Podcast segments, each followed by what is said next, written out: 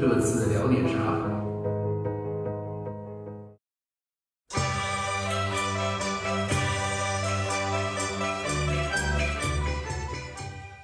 各位这次聊点啥的听众朋友们，大家好，今天是我们第一季第二十期节目，也是我们猪年的最后一期节目啊。那么这一期我们的节目内容非常丰富，因为我们都知道，呃，热刺队在我们这一个节目的区间中一平一负啊，一平一胜 ，sorry， 我们一平一胜。啊，然后昨天、呃、今天凌晨刚刚拿下了一场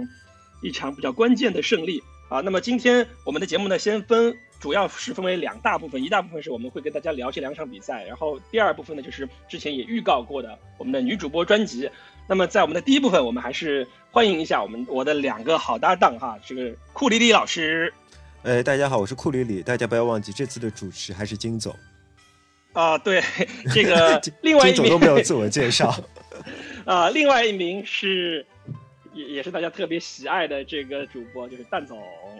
Hello， 大家好，谢谢库里老师补充了一下，我刚才好想插嘴啊，就说金总都忘记自己介绍自己了，播个八本八根本没有存在感吗？不是，我的声音难道就这么没有辨识度吗？哦，对对对对，好吧啊，那我们那个闲话少说，因为这这个这个呃，毕竟也是快过年了嘛，就这这一整周。热刺队还是没有让我们失望啊，也两个不是太强的对手，一我们一平一胜，那虽然是一平，但是这一平也颇有纪念意义，因为我们时隔三百八十二天之后，靠着加扎尼加的铺点，我们终于拿到了一场客场的零封啊。那么第二场比赛就今天凌晨，我们非常艰难的击败了诺维奇。就这两场比赛看完之后，让我有一个感觉，就是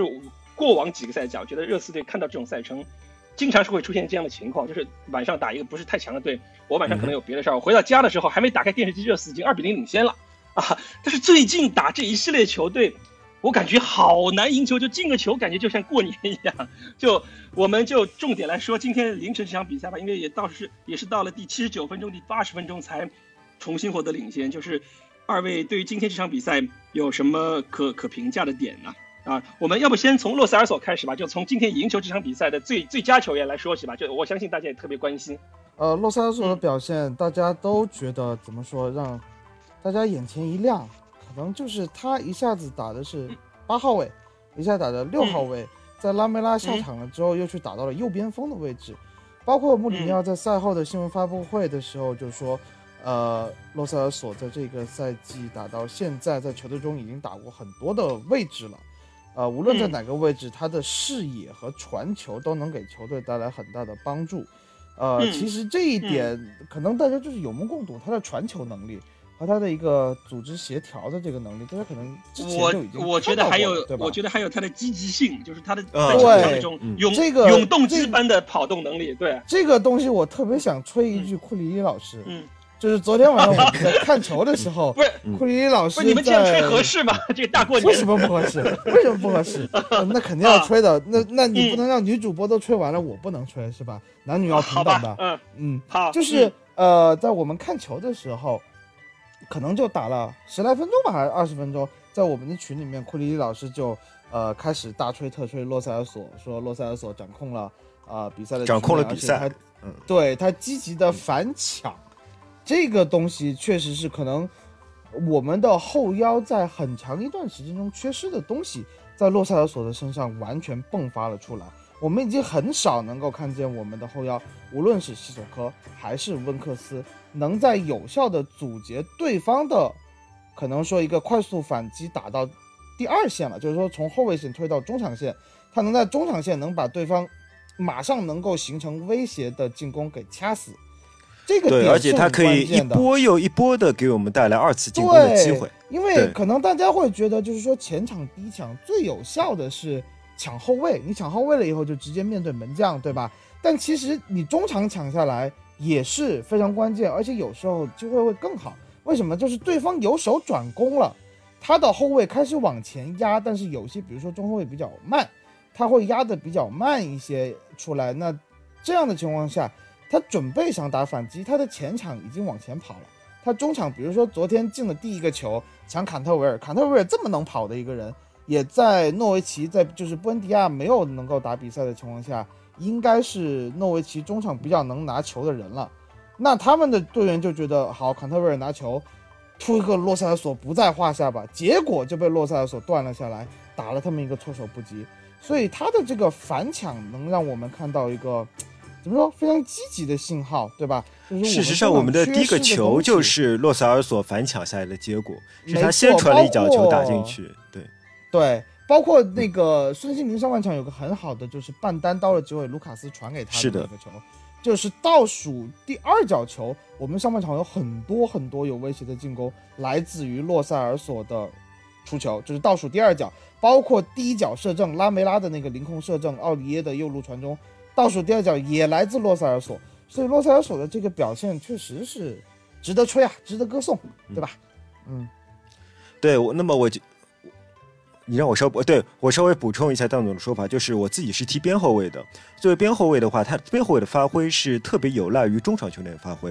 如果中场球员是一个能够拿住球、嗯、能够向前传球、向前控球的球员，我们的边后卫就会非常积极的大胆前插，这样对进攻来说是个非常正面的效果。嗯、但如果你呃中场球员是拿不住球或者传球经常会失误的话，我们的边后卫就不敢前插，嗯、因为我们觉得我们一前插，我们的中场球员会失误，呃，我们的后防就会空虚。嗯、好，那么洛塞尔索现在他提供的第一道正面拦截，其实就是大大去减缓了，或者说是给了对方边后卫也有压力。让对方周围的球员不敢前插，这样的话其实对整体的防守防守的帮助是非常大的，呃，另外进攻的帮助也是很大的。还有一点，我觉得洛塞尔特别值得说的一点是，呃，他的球风改变了。以前我们我不知道大家有没有像我一样看那么多集锦，之前你如果去看洛塞尔索在西班牙时候的集锦的话，他经常是个人拿球向前推进，然后传接简单球，这是洛塞尔索的表现。嗯、他多少让我们想起以前的登贝莱，或者说是哎埃弗顿那个人。后来转会去啊、哦，我一下子忘记了啊，巴克利盖耶啊，对对，哦，巴克利盖耶，多少家我们相信巴克利，或者说对这样的球员，嗯呃，就是以愣头青式的直线突破，然后传个简单球。嗯、他刚来热刺的时候，几个表现也是这样的。他那时候踢偏右边的位置，嗯、替补上场，或者他拿到球以后，也就是愣头青往前冲。所以那时候我不是很喜欢他。嗯、但是这场比赛你看，他愣头青向前冲非常少，他绝大多数帮助球员的方法是向前传球。嗯而且他的向前传球非常扎实，非常稳，非常准。我们队内其他向前传人，比如说拉梅拉，或者说是呃阿里阿里，你去看他们都非常不稳，用用对呃金总话说就是玩蛇， 他, 他们会有很多很花哨的东西，但这些东西并没有达到实际的效果。但是你可以看到洛塞尔索非常非常稳，他向这传球是很准很准的。但同时他并不是没有花哨的能力，他有的。你会去看一些半高球，一些五分球，他可以非常轻松的在半空中，哎，再颠一下，再颠一下，最后放调整到自己一个非常非常舒服的位置。对，他脚出的很漂亮，但是他并不炫技，嗯、他用非常稳定的状态去帮助球队。我觉得这一点是非常非常值得称道的。他用了最合理的方法来处理球。嗯然后我刚才在你聊的时候，我就看了一下，因为现在 WhoScored 上面有每个球员的热区嘛，然后我就看了他的热区，我太恐怖了，他这个热区就是我看小禁区里面他的热区都是蓝色的，就是他回防还经常是在回防到自己的禁区里面。还有一点就是你说的抢边后卫，嗯啊、就上半场我们差点丢了一个球，就是洛塞尔索挡出去的、嗯、那个球，洛里已经失去了对右边是的，就是右大右半边大门的这个掌控。如果洛塞尔索没蹭那一脚的话，那个球就二比二了。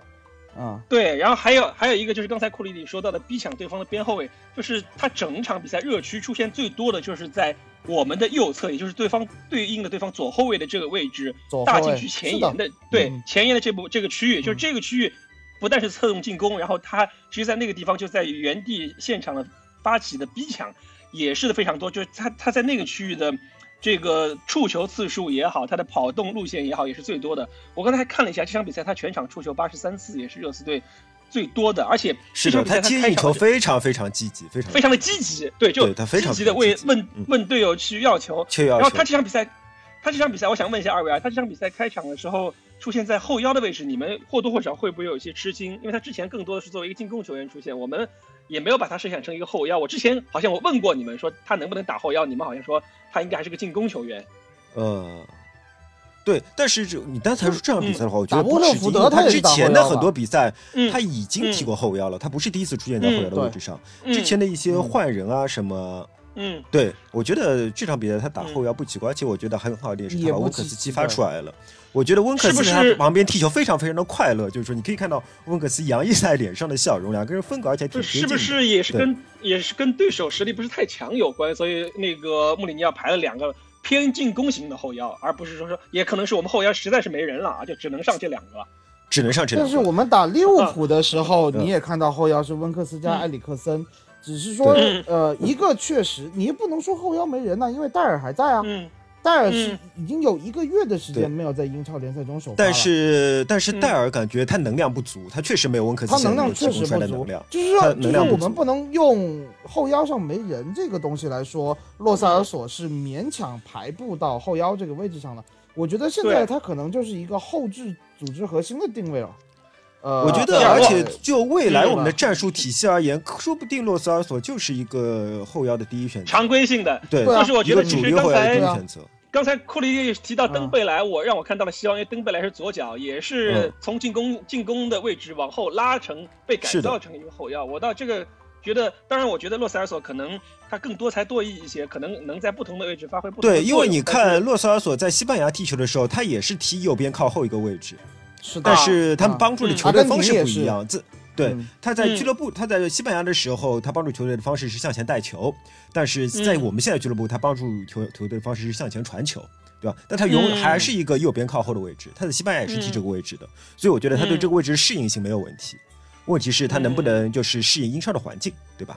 对，而且还是那句话，之前踢红星的时候他也踢得很好，但是在后面大部分比赛中表现一般，但是至少。嗯我们最近看这一系列，就从一月份开始到现在的比赛，我们可以说他是越踢越好。然后在今天这场比赛中，是他最近一系一系列良好比赛积累出来的，我们觉得是不是一个必然的结果呢？嗯，我觉得他是进步了吧。其实就是诺维奇这个球队，我们一个月之前刚打过那场比赛，洛萨尔索也是首发的。要是没记错的话，嗯、那场比赛基本上他也打了一个后腰的位置，就是跟恩东贝莱配的那场比赛。嗯。那场比赛他就踢得很挣扎，然后也是我们当时就说他没有适应英超，或者是说他对英超的理解还不够，对吧？我们之前说过这个问题。我觉得他面对同样的对手，他知道就昨天有两个球，他就非常机警的呃察觉到对方的后腰已经上来逼抢他了，然后他做了一个非常灵活的闪身动作，嗯、就对方就觉得我根本就没有办法去抢洛塞尔索。然后就呃退的会比较深，给了他更多的空间。当然有可能就是说诺维奇在主场和客场的这个反差，他在客场的时候、啊、他会有一些就是龟缩啊、呃，偏保守一些吧、啊，多少偏保守一些。嗯、特别热刺上半场抢的特别凶、嗯，他的后腰的这个布置和上一次我们打诺维奇的时候，他会有一些区别。但是就是说、嗯、洛萨尔索以洛萨尔索以这个球商，我觉得就是。呃，肉眼可见的，他对英超的理解有了一个极大的提高，提高 对, 对吧？他对如何帮助球队的想法提高了，就是说他更加知道自己应该用什么方法来帮助球队，而且他对自己的定位，我觉得很清楚。他也不贪功，他非常不贪功，就包括那个阿里那个助攻孙兴民那个球，对他那个球，如果他想内切直接打，完全可以啊。他选择了传给阿里、嗯、对吧，做了一个直塞给阿里、嗯、他非常明确自己的、嗯、呃工作和职责，这点我觉得哎呀，还有一点可能是要提的是呃、嗯，还有一点可能是要提的是之前温克斯说过，经过这两周我穆里尼奥终于有时间带他们练战术了，可能这方面穆里尼奥有些安排能够让我们整体球员的互动之间能够帮助洛塞尔索更加好的融入这支球队，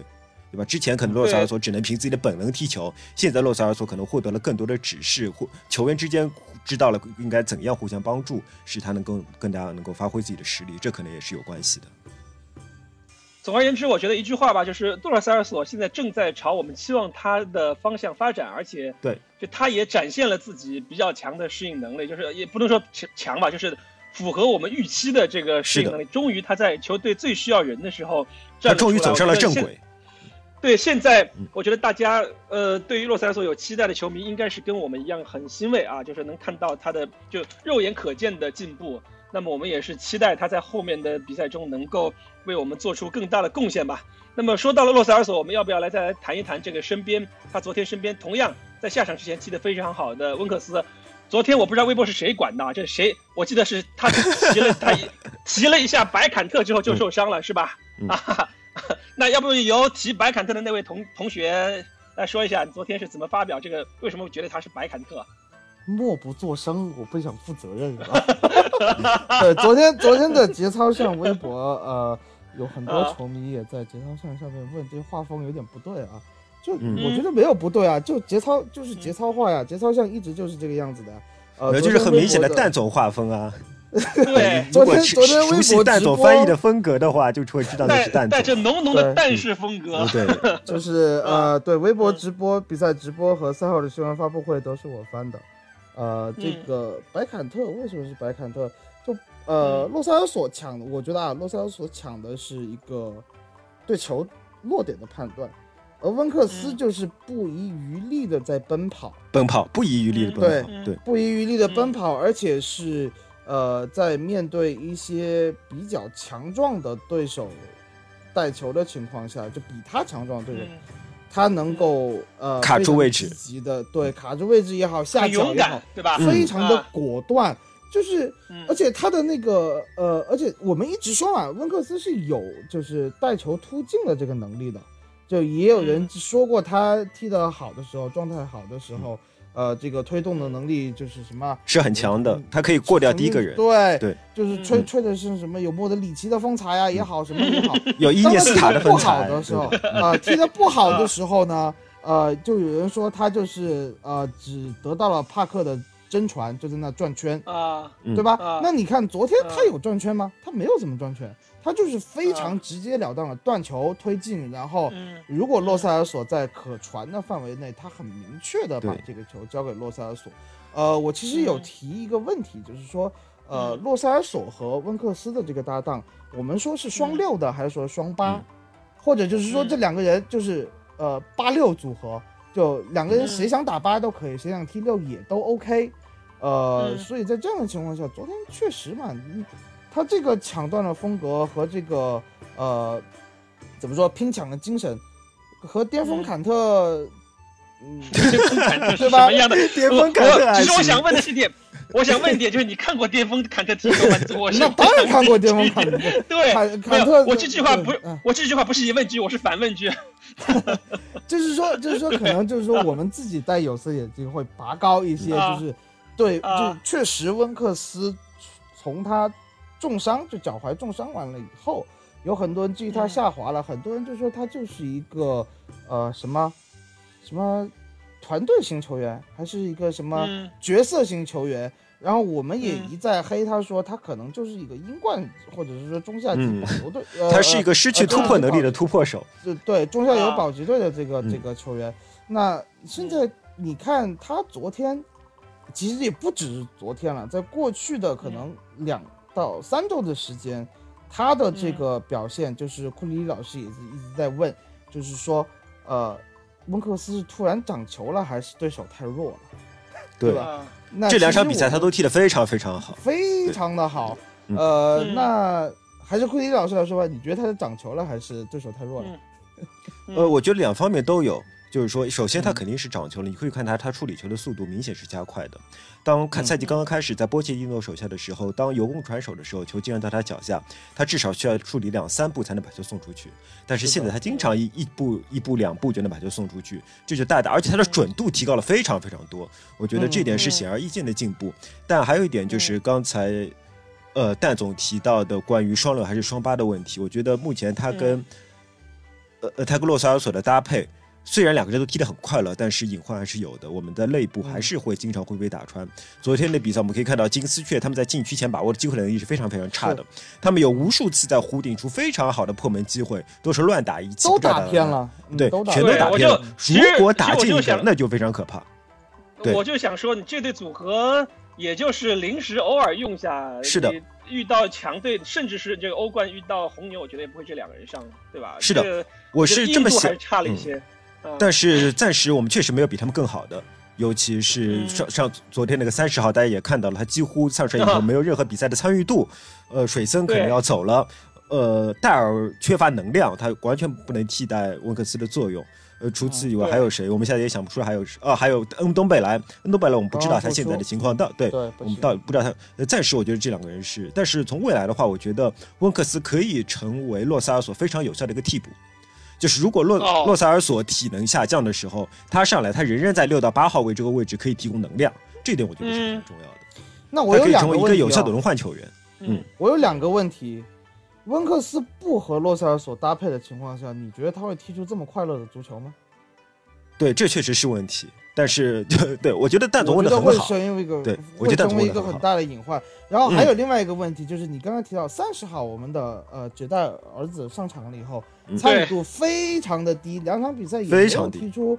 我们所谓的就是当时当时吹过的说，因为解解代说他是解代说他是球霸型的，就是说球真人家不舍得不舍得传出去。哎、呃，我我我我告诉你们了，解代还说索尔达多是世界顶级前锋，他的话大家仅仅供参考啊，仅供参考啊。解代看好的人多数会水、呃、啊，对，是这样啊。不过我觉得温克斯还是很有希望，这次解代看温克斯，我觉得温克斯最近的表现，温克斯是有机会踢出来的。他是一直。哎，你想吧，你就摸讲，你你说一百个人好，总归有一两个会会会会中的吧？就你去你去摸一百，你去摸一百次讲，总归能中两块肥皂吧？哎，啊、你这样不好吧？绝代我们的绝代老板现在在呃日本，日本对，你就这么没关系，他来了我也不说，我我黑绝代又不是一天两天的这个事情了，对吧？嗯、你可以去调调出前面的录音来，我是一直。是这个，包括我在跟那个 Crash 面基的时候，我也我也提到了说，哎，呃，库里那个那个 Crash 也说到，哎，老板好像也不是太懂。我说对啊，这老板我感觉也不比我这个一周只看几分钟的人要懂多少。好吧，啊，就回到我的问题，我的问题没提完，就是刚才、嗯、就说到杰德森这个问题啊，呃，嗯、我们知道洛塞尔索来了以后，波切蒂诺是很保护他的，对的，就他过了很长的时间才在打红星的比赛中。就是面对一个菜鸡对手才让他首发，对吧？对，一直在那适应在没有压力的比赛中上场。对，对现在杰德森是完全相反的情况，来了没几天就打第一场，上来就上，对，我来了就上，对吧？啊、呃，来了就上，啊、然后接着这场诺维奇的也接着上。那、嗯、我们需不需要担心一下这个球员的磨合自信心吗？问题？自信心磨合融合，我觉得可都可能会出现，因为现在杰德森这个穆里尼奥新闻发布会说的是，如果我们在一月份有引援的需要，嗯、我们才会买进一名球员，嗯、就引入一名球员。嗯、那他他的意思是说，杰德森来是球队需要的，是的，有种这种集战力的感觉。但是你现在看来，杰德森没有任何的集战力。呃，我觉得这个问题问的我们还是稍微有点早了。我觉得这个问题问的稍微有点早，因为先抛出个担心，嗯、我的意思就是抛出个担心。嗯、现在就让杰德森连续打了两场比赛，昨天恩东贝莱是可以打的，但是他的顺位在杰德森之后，嗯、对吧？那这个问题我就会觉得，会不会对就是对杰德森我们的预期，不要因为他连打了两场比赛，呃，然后现在温克斯又受伤，嗯、不知道要伤缺多长时间。嗯而对杰德森抱有太大的期望，呃，先可能我觉得大家打个预防针之类的东西吧，呃、就、这个、是的，我就有我觉得我嗯感觉就是杰德森他我们的预期根本就不重要，最重因为我们不能做任何的判断，嗯、我们不能做下任何的决定，嗯、对吧？嗯、最重要的是教练对他的判断。我觉得教练两点，嗯、第一点是我觉得穆里尼奥这样做是很好的，就让他上去，让他用真正的身体去感受英超的节奏到底是怎么样的。从而说，他才有能有个目标，知道我应该向怎么样的方向努力。不然你在训练场上你是找不到具体目标的。你上了英超，知道哇，英超的节奏是这样的，那你以后就可以往这个方向去努力了。至于这这两场比赛，我是用上海话叫“两一大三米刀”，对啊，让他知道英超味道是怎么样的。现在德国米刀了以后怎么样？不一定的，你不一定说马上就让他挑大梁。嗯嗯对，就是说两种方式都可以接受，也是因人而异的。嗯、因人而异，对，嗯，对，因为我们现在。呃，这个冬窗还剩下一个星期了，有很多球迷就很着急，我们就引进这一个人，那可能很多球迷就会对这一个人抱有很大的期望。但是如果他对不要抱有过高期望，对对，完全同意探索不要抱有过高期望。洛塞尔索半个赛季才过去，对对吧？洛塞尔索半个赛季过去了，现在才踢得出来。对杰德森，我们也不要说、嗯、呃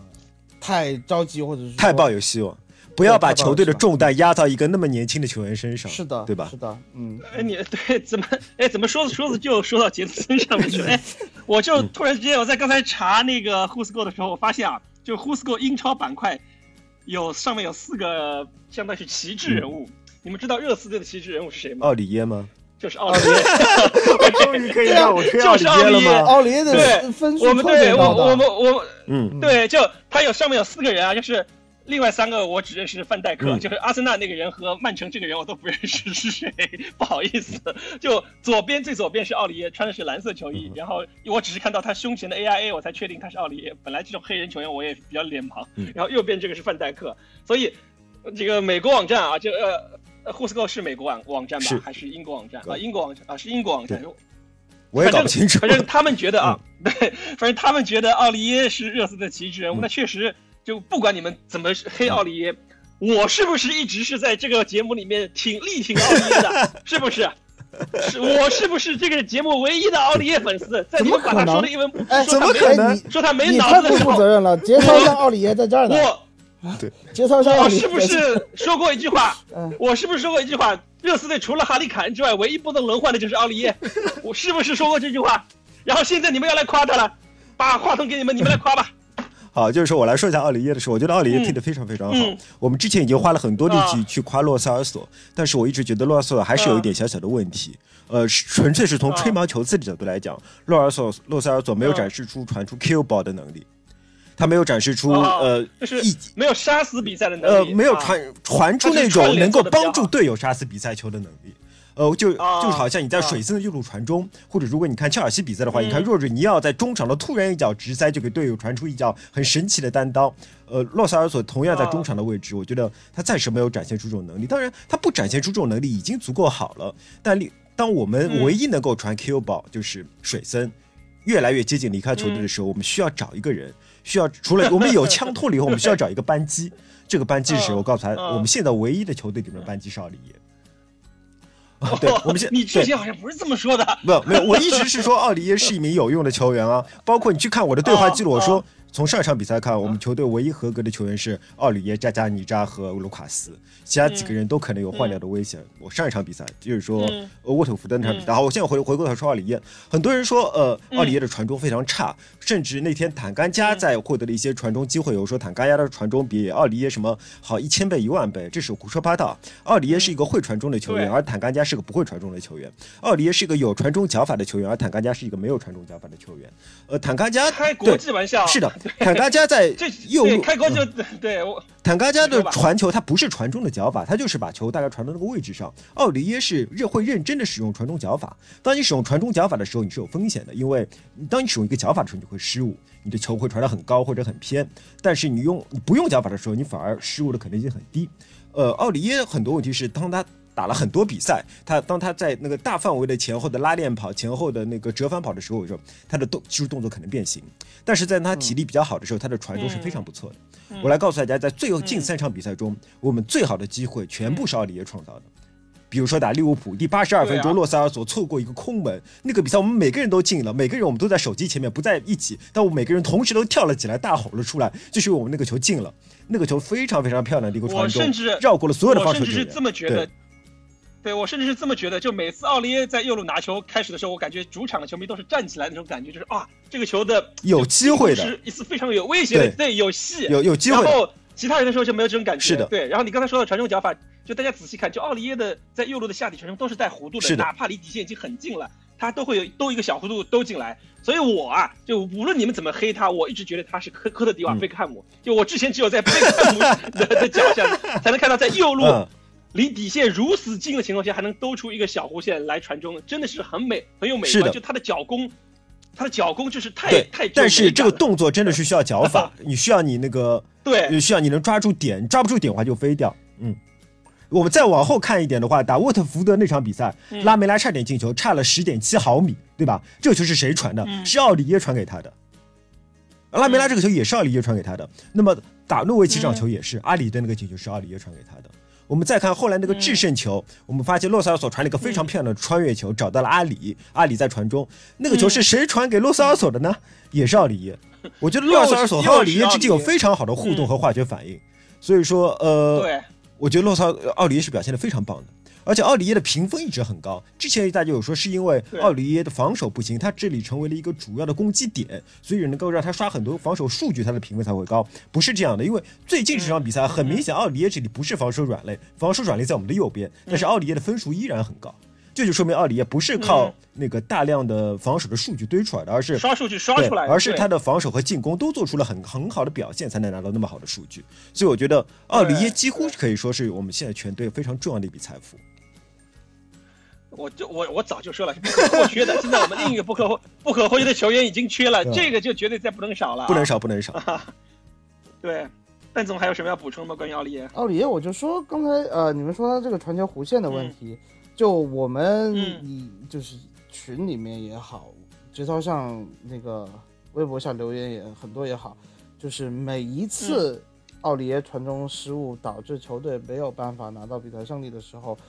所有人都去黑奥里耶有传中脚法吗？嗯、传中就是直接送给门将，嗯、或者说直接形成射门，嗯，对吧？就是刚才昆宇老师分析的很对，嗯嗯、你你说他是科特迪瓦贝克汉姆也很对，他的脚弓，嗯、他这个搓弧线的能力、嗯、他是非常好的，包括他切回来用左脚，他的弧线都能够切的都搓得非常好。但是他的问题啊，嗯、我怀疑从医学的角度，他的脚踝比较硬，嗯、他就是他没有踢过就是。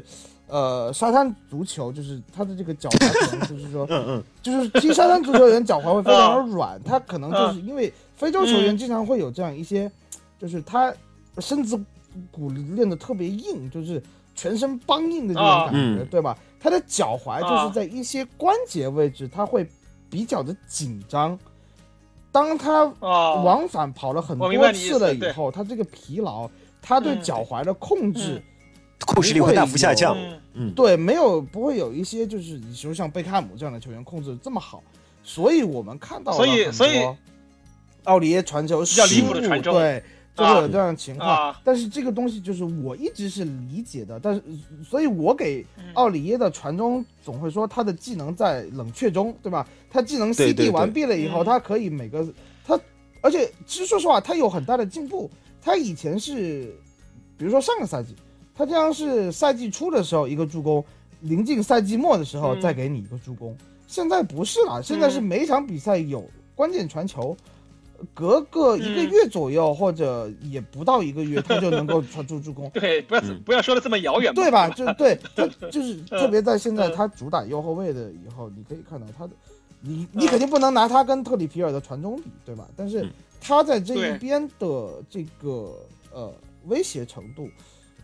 在热刺现在缺兵少将的情况下，嗯、如果试想一下，嗯、做一个很大胆的假设，嗯、如果现在我们右边站的是特里皮尔，嗯、效果会好到哪去吗？我觉得效果可能还不如不会，对吧？嗯，对，因为奥里耶能够提供更多的能量，是的，这种能量还是非常重要的。特里皮尔其实他的、嗯、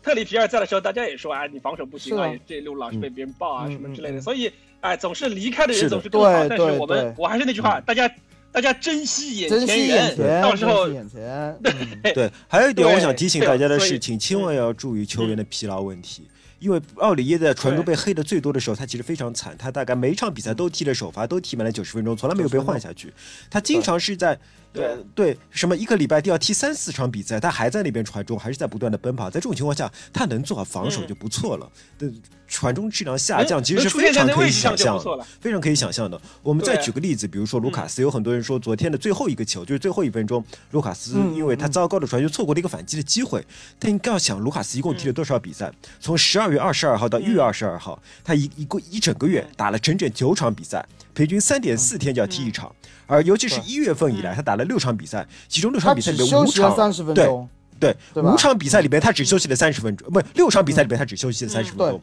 嗯、其中有五场打满了九十分钟。嗯、奥穆里尼奥每天都在说他的表现非常好，能量非常足，我唯一担心的是他的油会用完。那么你会很明显，那场九在最后的九十分钟的时候，他他之前已经有一次非常好的机会停球失误了，你会发现他腿已经抬不起来了，不动了，他的腿完全是僵硬的。在这种情况下，他还完成了一次非常好的回防，防防回防防住了对手一次快速反击，然后他再回防到禁区里面再往前冲，确实是跑不动的，他完全已经抬不起腿了。在这种情况下，我觉得我们就并不应该你单纯的考虑是一个完那个体能完全充沛的球员去把握住这个机会，和一个完全没有体能的球员面前有这个机会是完全不同的，我们不能苛求球员。那么多，嗯、对，而且呃，嗯、我就补充一下这个体能的问题吧。这个体能和疲劳的问题，穆里尼奥在赛后也说了。呃，我也看到有球迷在说最后的那个反击，嗯、就是孙兴民和嗯、呃，卢卡斯就和卢卡斯那个典型的热刺浪费机会的表现，嗯、我就觉得有些过于放大了这么一次因为疲劳而产生的失误。嗯、而且我在我很少就是说，嗯、呃，在节操上微博下回复不认识的球迷，就是根本就没有眼熟的球迷，因为我觉得实在看不下去了。嗯、那个球，他有有人说，如果这个球卢卡斯传得好。有个呃四五步的提前量，孙兴民以孙兴民的速度，啊、呃、这个球就直接单刀了，嗯、然后就会进球了。嗯、但是那个球孙兴民也好，卢卡斯也好，回防的这么积极，累到那个程度，传球失误，嗯，肯定无法避免，很正常。然后如果我们假假想一下，如果卢卡斯这个球传出来，嗯、传出了四五步，这就是我昨天晚上的回复。嗯就是传出来，孙兴民以孙兴民的这个对比赛的这种投入程程度啊，他肯定会去奋力追这个球。你们就不怕孙兴民也像凯恩一样拉伤腿筋吗？受伤，对，他蹬出去那谁都不愿意看到。所以在比赛二比一，已经基本上那个球就是伤停补时最后一分钟的情况下，那个球有就有，没有就没有了，没有必要去，没必要，没必要，没必要苛求这个球。在热刺所有球员的任何一个细节的把控，如果我们能把比赛拿下来就 OK， 就歌颂就完了。包括拉梅拉，有很多人在批评拉梅拉上一场比赛打得很不好，打沃特福德的时候也早就应该把拉梅拉先换下，而不是呃换下其他什么人，就是这样的评论。嗯，呃有一个赛后采访我没有翻，因为实在昨天的赛后采访太多了，穆里尼奥说、嗯、呃我把拉梅拉换下是不得已的，因为他太累了，嗯，因为他很疲劳，呃，然后穆里尼奥补充了一句，那是另外一个呃，就是英超官方的采访吧，呃，他就说了一句，呃，球迷们总是去支持球队的，球迷们也总是去过呃担心，就是过分担心，对于某些现象会过分的担心。呃，但是球迷们不知道拉梅拉花费了多少的精力与努力，才在这样一个缺人手的情况下，能够每一场比赛坚持首发，为球队的带来能量。就是说，拉梅拉在场下付出的努力，大家是看不到的。所以是这样的，我觉得我稍微补充一点，嗯、你们大家去看一下拉梅拉的身材，嗯、去看一下拉梅拉凹陷的面颊，嗯、就是说拉梅拉始终是把自己的体脂保持得非常非常低，嗯、在在不断重伤的情况下，仍然能把自己的体脂保持在极低的程度，而且我觉得他的横向的幅度是有增加的，就是说甚至他的肌肉量是有增加的。嗯、我觉得拉梅拉一定是一个，我我怀疑拉梅拉的职业态度是 C 罗级的。就是他可能没有 C 罗的天赋，嗯、没有 C 罗的运气，但是他的自律很可能是 C 罗级的。嗯，啊，同意，完全同意。所以在这样的情况下，就是在球队现在已经非常困难的情况下了，希望，呃，球迷们能够少一些消极的这种评论，就是多看到一些球队积极正面的东西。这群球员，更何况大家应该已经看到拉梅拉下场以后，球队缺乏能量以后，一些有一度比较紧张的状态，大家应该能够看到的。对，嗯，就是说，在这个困难的时期，多支持一些球队吧，哪怕说球队确实看不见，但是呃，看球大家还是多讨一个欢心。嗯，是的，对，嗯、那样。好，那么除了我们刚才提到这几名球员之外，就是我们也得恭喜一下孙兴民，因为我们也都知道孙兴民是现在热刺现有的球迷团体中非常受欢迎的一名球员，也是我个人除了哈利凯恩之外，现在这个球队最喜欢的球员。其实、呃、孙兴民，离他上一次进球已经过去四十六天了，就这个进球非常关键啊，因为是制胜球，而且我们也知道这个球是有点勇气的，因为对方很有可能是一个头碰头，是的，或者是他把整个身体扑了出去，头碰拳的，嗯，嗯对，他是把自己。冒着受伤的风险去为热刺队拿下了三分，我觉得这一点，虽然这场比赛之后啊，就孙兴民的评分，整个在互斯扣里面的评分不算太高。然后我因为这场比赛，我我回答一下 Crash 现在在听的时候的问题，我这场比赛没看啊，我但是我在看那个我们球迷群里面复盘，就在球迷群里面，我在复盘球迷群聊天的时候，就大家对孙兴民这场比赛之前的。包括进这个球之后浪费机会，就是刚才你们提到那次球的那个，还有一个绝杀，还有一个扩大比分的球时候，还是对他颇有微词。但我想说的是，还是就刚才二位老师说的，就是我们要看到球员的亮点，就球孙兴民能打破四十六天进球荒，然后能能呃能为球队带来三分，我觉得已经是非常的了不起。更何况之前我们说过，孙兴民的进球是一阵儿一阵儿的，就我们是不是可以期待这是他另外一阵的开始，高潮的对另外一阵的开始来临？我们我们是我们是能看到，就至少他把这层窗户是给突破了。嗯、其实上一场打沃特福德那场比赛，他已经差点，对，差一点就突破了一个窗户是，对，嗯、所以。包括打利物浦也也有机会啊，对啊，我们就说其实他只之前没没捅破这个窗户纸，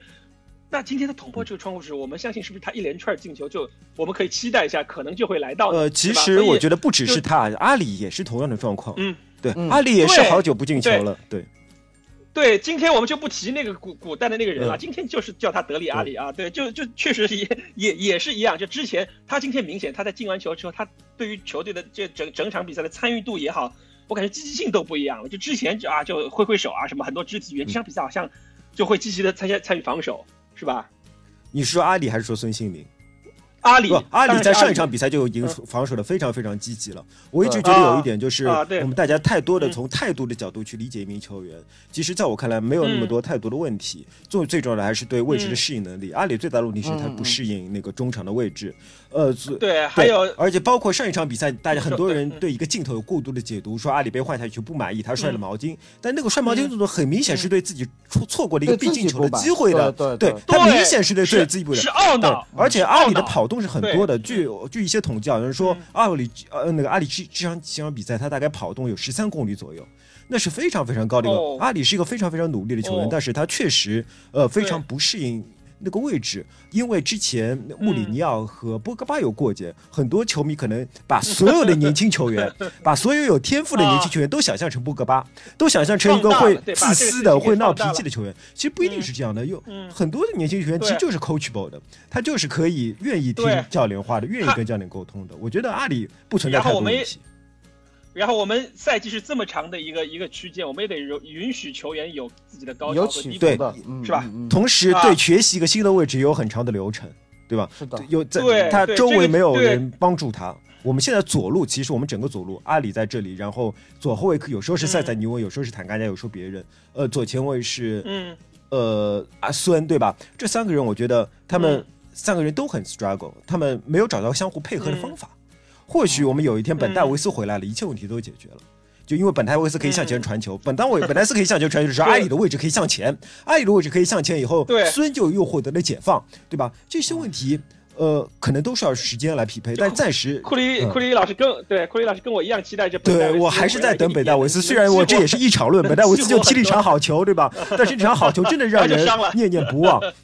啊，听说好像快了吧？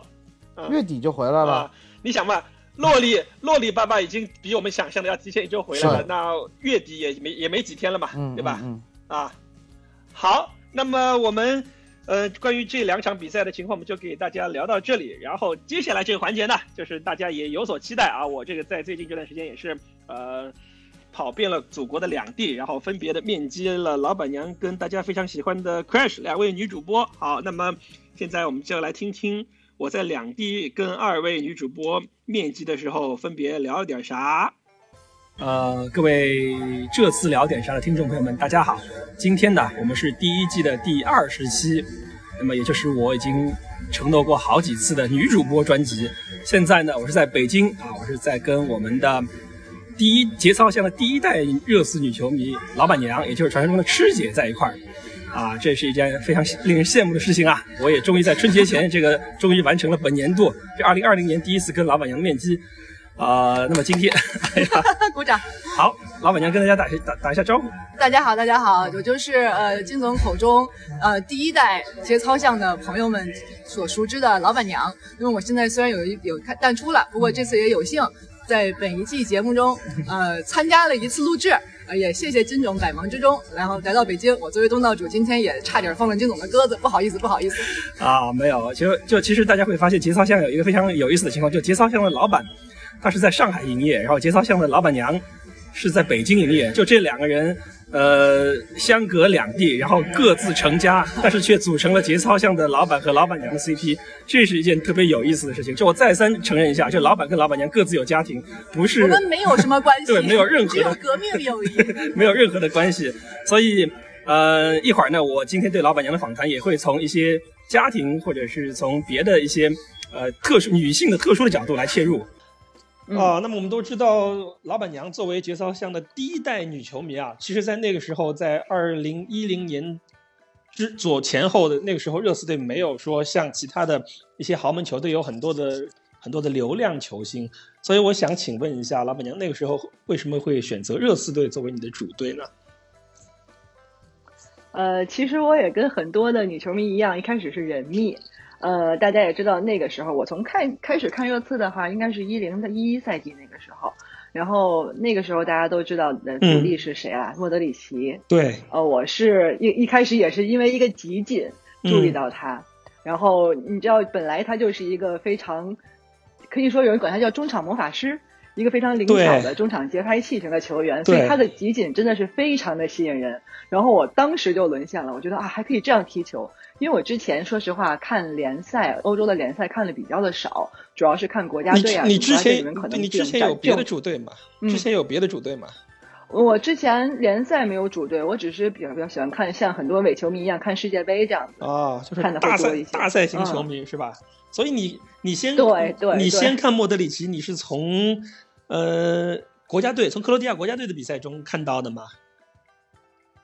那也不是，其实是当时另外一个喜欢看英超的朋友啊介绍给我的啊，但是他是切尔西球迷，他说我们一直想买一个人，啊、我推荐给你看一下、啊，然后结果我就没有如他所愿跟他一起支持，呃，切尔西，我反而变成了热刺的球迷啊，那确实是这个，用我们一种一种比较玄学的话来说，这就是缘分，就是你你你你第一眼瞧上他就是真的是一见钟情，就是、对，所以而且。你也因为他、啊、就是就一直就支持到现在，这个问题我们那个稍后稍后我我会再问一下。那你我们都知道莫德里奇其实离开热刺队已经有一段时间了、嗯，现在的热刺队还有没有你特别喜欢的球员、嗯？就目前为止，因为我觉得从你支持热刺队到现在正好十年嘛，差不多这段时间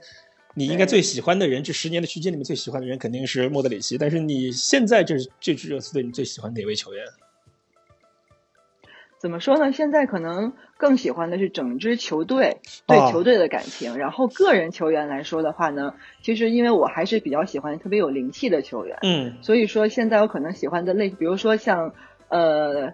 现在执意要走的那一位，啊、其实我还是蛮喜欢的。我其实我刚才我这话说、呃、对，然后之前在香港，对、嗯，本来我还想说我，咱们是一类人，都是因为一个人喜欢热刺，然后支持很长时间。这句话还好说一半、嗯、因为你喜欢那个人也是我现在热刺队唯一不喜欢的人对，之前在香港怎么了，怎么说呢，我觉得他有各种他有自己各种的问题、嗯、但是就是我会对这一型的球员很有好感、嗯、但是没有说像莫德里奇当时那种就是啊被击中的感觉是没有、啊、我发现了，你就是喜欢那种个儿不高、嗯、然后瘦瘦的，然后比较的有灵气对吧，头呃，这个莫德里奇是长发，那位已经没什么发际线了啊，这好像类型上、颜值上面好像是有些有所区别。之前你刚才想，我觉得这个、嗯、我也会作为一个女生，我也会喜欢像 C 罗那样高高帅帅的，对吧？嗯、但是我跟你说、嗯，就是一个有到就是一个真正的缘分，就是他完全不符合你任何的要求，但是你就是喜欢他。就像莫德里奇啊，真的是很，嗯，就是那真的是发自内心，或者是真的是真的是缘分。那那你我当时在虎扑有一个 I D 是莫德里奇的老婆呀，对，就是凡亚莫德里奇、就是，就他的老婆的名字嘛。所以其实这里对对对这里也可以跟各位热刺节操向的呃，跟这次聊点啥的听众朋友们再解释一下，就其实为什么叫老板和老板娘，就这事儿的出处就是他们两个人最早在虎扑，一个 I D 叫卢卡莫德里奇，一个叫凡亚莫德里奇。所以才会有老板和老板娘之称，对对对，结果当时以至于很多朋友以为我们真的是一对其实真的不是、呃、对，其实我也是其实我也是这么觉得的啊哎，刚当时我们就利用了这一点啊、嗯、卖萌啊，然后吸引了很多球迷，对，就早期也帮我们吸引了一些志同道合的朋友吧，对吧啊，对，然后就他们会觉得这样很有爱，打造了假人设啊其实也没有，是大家误会了、啊、我没有解释而已，嗯，好，那么其实刚才你说到会有很多人喜欢像 C 罗这样那个高大高大健壮帅气、嗯、但也早期嘛也会有人像喜欢像贝克汉姆这种、嗯、就是纯颜值和球技都上佳、嗯嗯、现在也会有人喜欢像梅西啊这种就确实是球技特别灵灵的、嗯、所以你身边的那些你的闺蜜们应该多多少少也也会有一些看球的，就他们怎么来看你这位小众球队的相对小众球队的女球迷啊？怎么说呢、嗯、我周围的女生朋友的话看球的确实不多、嗯、有些比较久的球迷一般都是、嗯、呃就是豪门球迷，比如说像曼联啊，对，呃，对，然后像皇马啊这些传统的豪门。所以说一开始的时候，我提到热刺，其实甚至有很多女球迷是不知道这支球队的。哦，然后、哦、对对，是这样的、嗯，他们可能就真的就只看那几场关键战啊等等。是不是问题是哪个国家的啊？哪个联赛的？他可能会觉得说我听过，然后呢、哦、但是他比如说不认识我们那只鸡啊，然后他可能不知道说我们现在什么情况，不知道有什么球员、啊、这样就最多是听说过。嗯啊，所以所以他当他们得知你是这个球队的球迷之后，会觉得啊你这是是是是会觉得啊你特别另类，特别有个性，还是会觉得你啊你这是装那什么了哈？嗯，其实还好，因为在我朋友心目中、嗯、我一直是那种可能会喜欢一些就不一定那么小众，但是可能跟其他人不一样的东西。包括你喜欢李宇春，对吧？有一些点，对对、啊、对，这个其实其实会喜欢一些可能我自己很喜欢，但别人不理解。这你是我身边唯一一个喜欢李宇春的人，就不管男女啊，就我、啊、我真的、啊、我这么跟你说，就是我在我的所有社交圈里面，我所有的人，我微信好友、啊、生活中的好友里面，你真的是唯一一个说啊会去看他的演唱会，去买他的那个相关的一些周边产品的，真的是同一个。会是唯一一个人。对，我是要么不喜欢什么人，我喜欢什么人我就是那种一眼击中然后会一直喜欢下去。好啊，诶，顺便顺便说起来，就是你你丈夫他是、嗯、他平时看球吗？他不看球，他说实话不怎么看竞技体育，他喜欢练自己，就是把自己练成一身腱子肉那种、啊、是健身咖是吧？啊，对对，他是那种类型的，但是他不太看竞技的东西。所以你们两个人在一起的时候，你要看球的时候，然后他会怎么来看？说，哎，怎么你你姑娘，你女生怎么还看球啊？这我一大老爷们儿我都不看球，你为什么不跟我去健身而看球？他会不会有这种想法？嗯，他其实会，尤其是一开始我们刚在一起的时候，啊、就是嗯半夜的场次，嗯，他不让我看，他说你女生要睡美容觉啊，哎、你要注意身体啊，哎、这么晚这么晚的球你为什么要看呢？然后当然现在的话他慢慢的开始理解我了，他也包括看我们呃球迷会的一些活动啊，看我们这么有热情啊，他就说你自己安排好时间，然后你注意身体，别的我就不干涉、哎、他就被我也不能说同化吧、啊、就是理解了慢慢。这你这么一说啊，就我们这个很多未婚的女听众们估计这会儿估计在买柠檬了，我估计我这都觉得牙有点酸呐、啊、这这个春节前忍不住的被被撒了一把口。你是钻石王老五，你还怕这个吗？哎呦啊、那其实呃那他既然对这个事儿是因为你，就是他有了一个认知上的改变，你为什么去年来上海没有把他带过来、嗯、这个是我要审问一下的。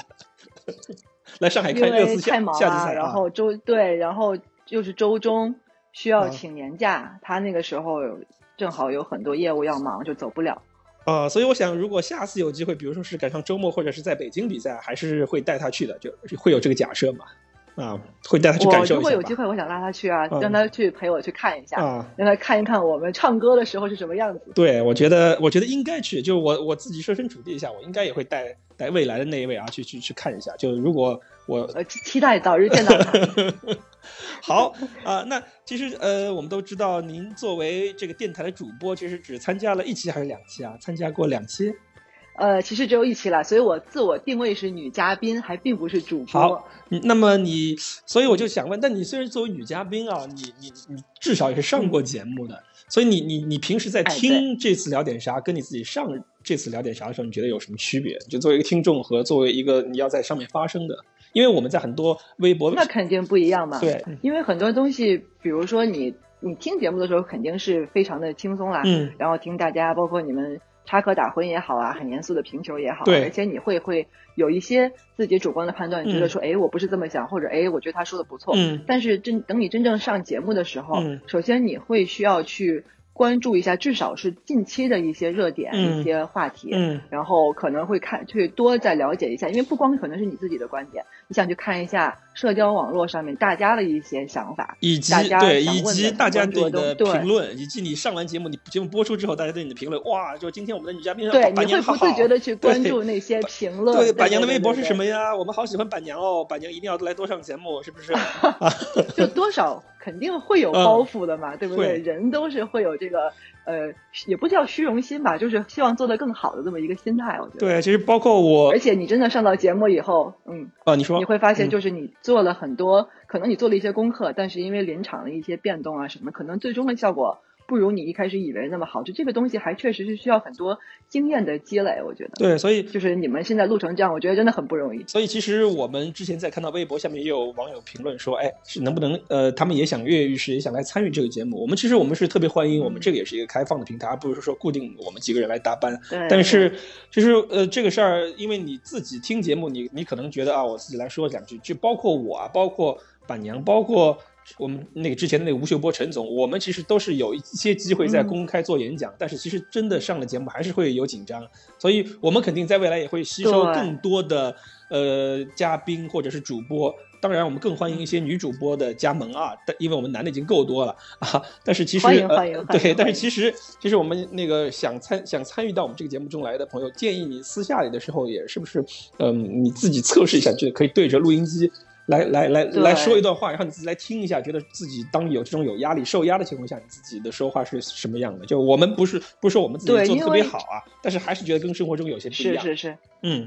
这个真的是跟包括你演讲也好，你演讲可能你把这稿子背了一百遍，你上台以后你显得非常的从容，嗯、但是。我们这个广播节目其实有很多临场的突变的东西，这个时候你的那个准备很好的很多副稿可能就不一定有用了。对，然后这个时候就需要你的一些临场应变能力。我 们, 我们这个真的是没有本的，我们可能会有一个主线，但是当中间说开了，这个这个嗯，就是就没有什么不一定完全按照这个主线来进行。就比如上一期。是，本来是我要给两位摩羯座的主播唱生日歌的，结果因为中间加了太长的时间，我后来就不想唱了，呵呵，所以就会有一些临场的问题。哎，说起这几个主播里面，就包括我在内啊，就常常驻的这四个男主播，你对我们有什么意见和建议吧？就不要说评价了吧，评价我觉得这个我们毕竟都有私交，所以评价我觉得会打打到一些一起。不包括我、啊、打到其他一些主播的玻璃心，对我们有什么好的建议没有吧？你这个玻璃心有所指啊！啊你是不是在指另外三个？我就不说是谁了，不是我啊，我是很能接受大家的批评啊。你对我们有什么建议没有？其实我觉得建议谈不上，因为我觉得你们都做得比我好。嗯、我想，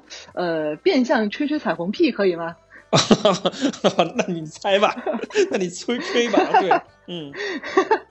呃，那首先肯定是拿你压轴好了，因为你在跟你在跟我讲话嘛，对吧？那我们先说说我们广大女球迷心目中的这个文艺男神库里里老师。嗯，嗯怎么说？我觉得这个他声音好听，这个就不用说了。嗯、Crash 已经在节目里表白过很多次了，然后我至今为止还很遗憾没有机会跟库里老师夜聊，希望下一期有这个、嗯、哦，不是下一期，就后续的有、嗯、能有这个机会。我尽快安排。然后我觉得库里老师不光是声音，哎，不光是声音好听，他就说话很有。就是他的节奏把握特别好，可能这因为他的职业有关系，老师嘛，毕竟是做老师，他说话不紧不慢，对，对嗯、而且他的思路是非常清晰，嗯、就语言组织的特别的好，嗯，我觉得这个真的是跟他的那个文学功底啊什么的，就是非常的相关，而且顾老师很也是很懂球，有自己的一番的见解，对，然后。对，然后而且而且作为文人的话，他可以有时候暗戳戳的酸你一下，然后但是你可能不一定听得出来。你得仔细想，你得回听，你才会发现这个人多可恶。对对，嗯，哈哈、嗯啊，可恶！好，我们这个要播出去，不要剪掉啊，蛋总。然后，那么继续说，就说蛋总吧，嗯、蛋总嘛才是作为你们四大腋下金蛋主播里面最年轻的一个，我觉得他也是最骚的一个，哦、就是他真的就是呃，对，也是讲话非常的犀利，嗯，而且我觉得属于。懂球帝级别的，嗯，但懂自己踢球也很好，我有看过，嗯、他来我北京的时候跟我们自己的业余球队有踢过，嗯、然后蛋总是一个非常出色的后卫，哦，是吗？然后呢，哦、而且对对对，而且蛋总现在缺后卫啊，嗯，可以可以，蛋总去试训一下，对，然后我们就那里面有人了。嗯，对，然后蛋总平时呢也是贱兮兮的，这跟他平时讲话的风格也是比较接近，是的。有时候呢，包括比如说上次他会经常给大家不一样的观点，但是他观点会觉得哦。其他人说了，本来我觉得很有道理，但总说完，我觉得他也好有道理啊，啊就这种感觉会常常反调。比如说，比如说之前，嗯，哎，对，因为他确实他的这个怎么讲，就是这个思辨能力还是很强的。嗯、像之前，比如说你们给这个上半赛季打分的时候，嗯、只有他一个人打了很低的分，对。但是其实你听完他讲讲的，也觉得说，哦，其实也蛮有道理的。就是每个人他从自己的角度，这我觉得这也是我们几个主播。厉害的地方就是大家的观点不一样，但是大家都有各自的角度，而且都是有道理的。对，而且我觉得这个是我们这这个说起来，这跟这跟我们四个人的职业也都有关系。我们四个人真是是四大领域，嗯、真的是一个是一个是医生，一个是老师，一个是码码农，一个是做金融的。我们四个人还真的是国内比较主流的四个职业。嗯、当然，那个蛋总现在不是四种，而且四种思路，四种思维方式。啊、对、嗯，而且蛋总，我觉得他评球起来跟他本人一样，是个口硬心软人。他可能会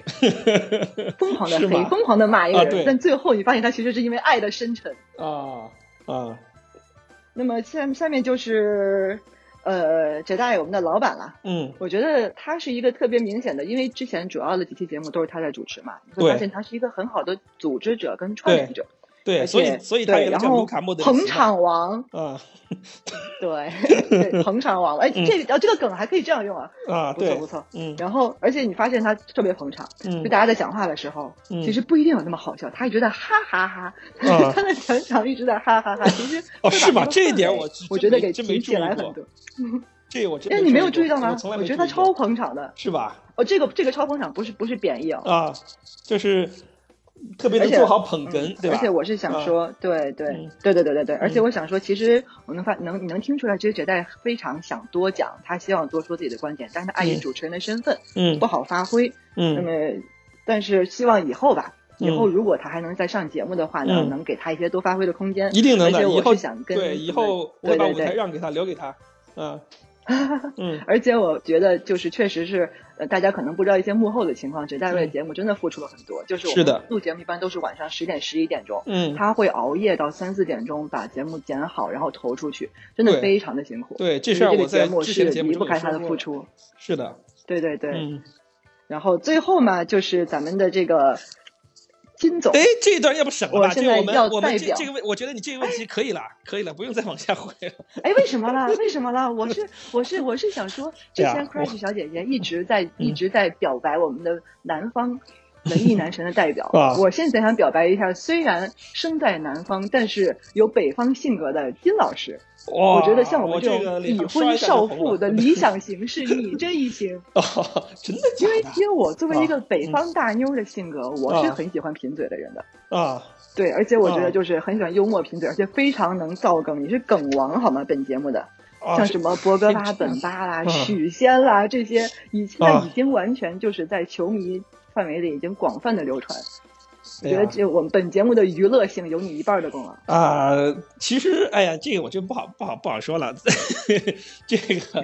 对啊，谢谢谢谢板娘的夸奖，就欣然接受就可以了。谢谢板娘的谬赞啊！这个这个，我我顺便我想借、啊嗯，我再借用呃一两分钟时间、嗯，就是在你问题之外，我想表白一下 Crash，、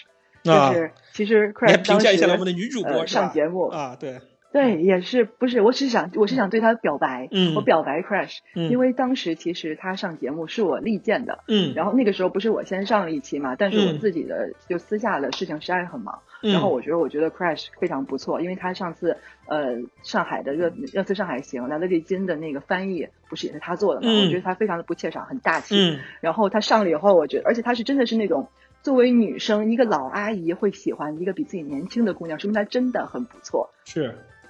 然后我觉得她是非常可爱的女球迷，而且真性情，很爱球，在女生里面也算非常懂球的了，也很关注我们的球员。我现在对她在此公开表白啊、呃！其实除了您刚才说的那几点之外，我觉得 Crash 也是一个非常非常认真的女生。就是我我在她这个年龄段的女生，我很少见做事情这么细致的，就包括。在上一期我是第一次做主持，就大家对我都是鼓励为主，但其实 Crash 他除了鼓励之外，他还说了几句，比如说他觉得我在做主持人的时候，我跟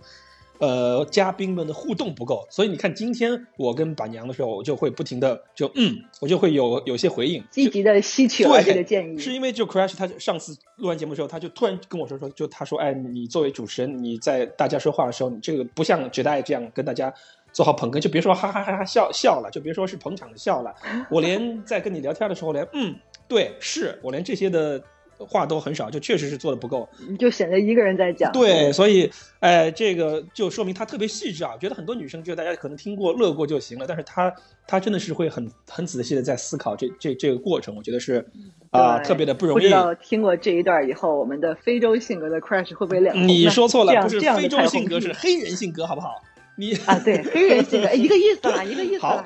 那么说起来，那个我不久之后马上也要见到 Crash， 那么我们会在稍后的节目中啊，听到我跟 Crash 的呃之间的聊天。好，那么我们就接着接着问下去了，就因为我们都知道板娘是因为莫德里奇喜欢热刺队，那么为什么现在莫德里奇去了皇马这么多年了，你还愿意跟我们这帮呃热刺球迷在一块呢？因为那个时候啊，其实除了你之外，也会有一些女生支持热刺队，但是他们无大多在范德法特离去之后都离开了热刺队，去支持别的球队。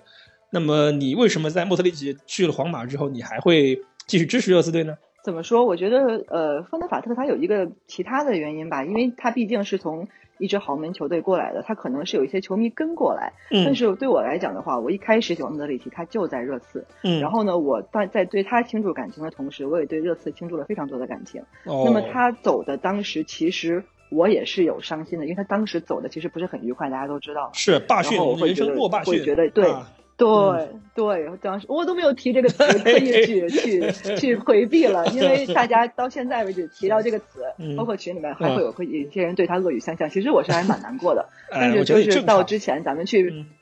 对，咱们之前去比赛的时候，他有在社交网络上就提到热刺的，感谢热刺嘛，我当时还觉得很欣慰。嗯，我觉得他应该不是说呃没有感情的一个人嘛，毕竟热刺当时培养了他嘛。而且你看他忠诚度也很高，他后面去了皇马也一直踢了这么长时间，就是他他其实是个忠诚度挺高的球员。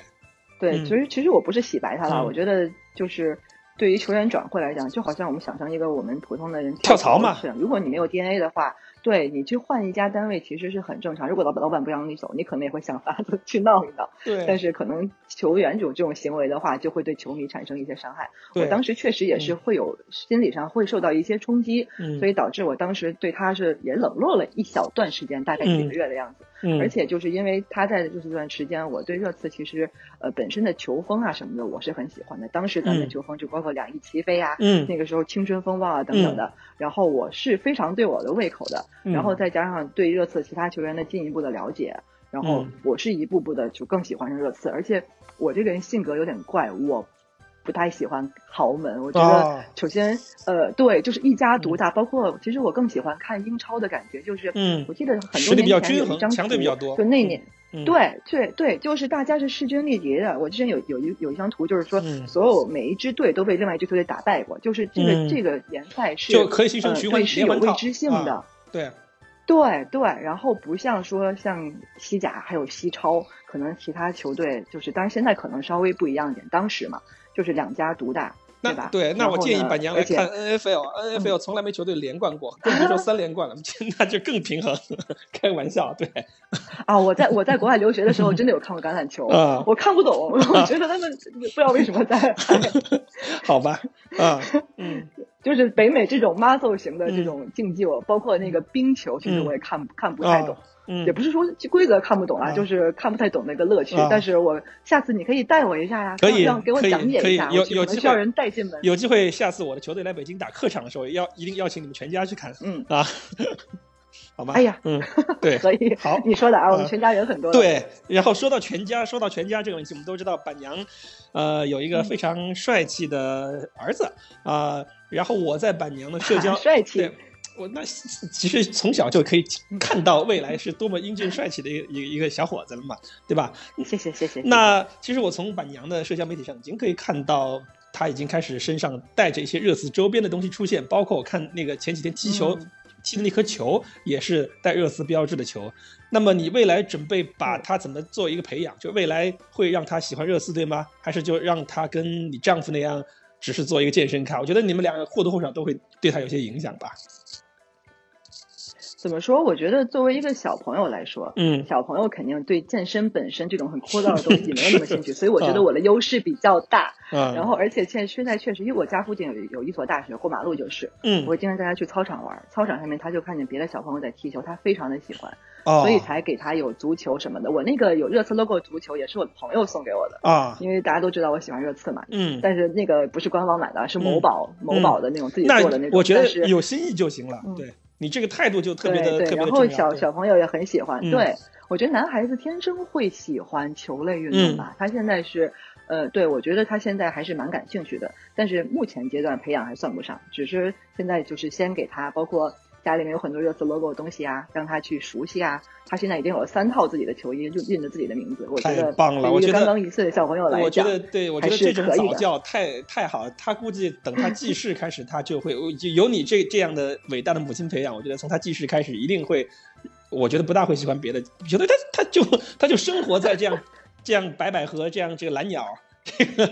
这个的的的空间中，次二代，对对，我觉得应该是他应该是中国第一代次二代。就我就这么这么说，可能有些绕口啊，因为热刺球迷大部分就像我这样已经是年龄最大的热刺球迷了，算是 对, 对，所以说他一定是第一代次二代啊，这个没什么没什么太大的毛病啊。那么期待他以后领领导我们的球迷会啊、呃。那么对，其实说说到照顾儿子，因为儿子还小，那么。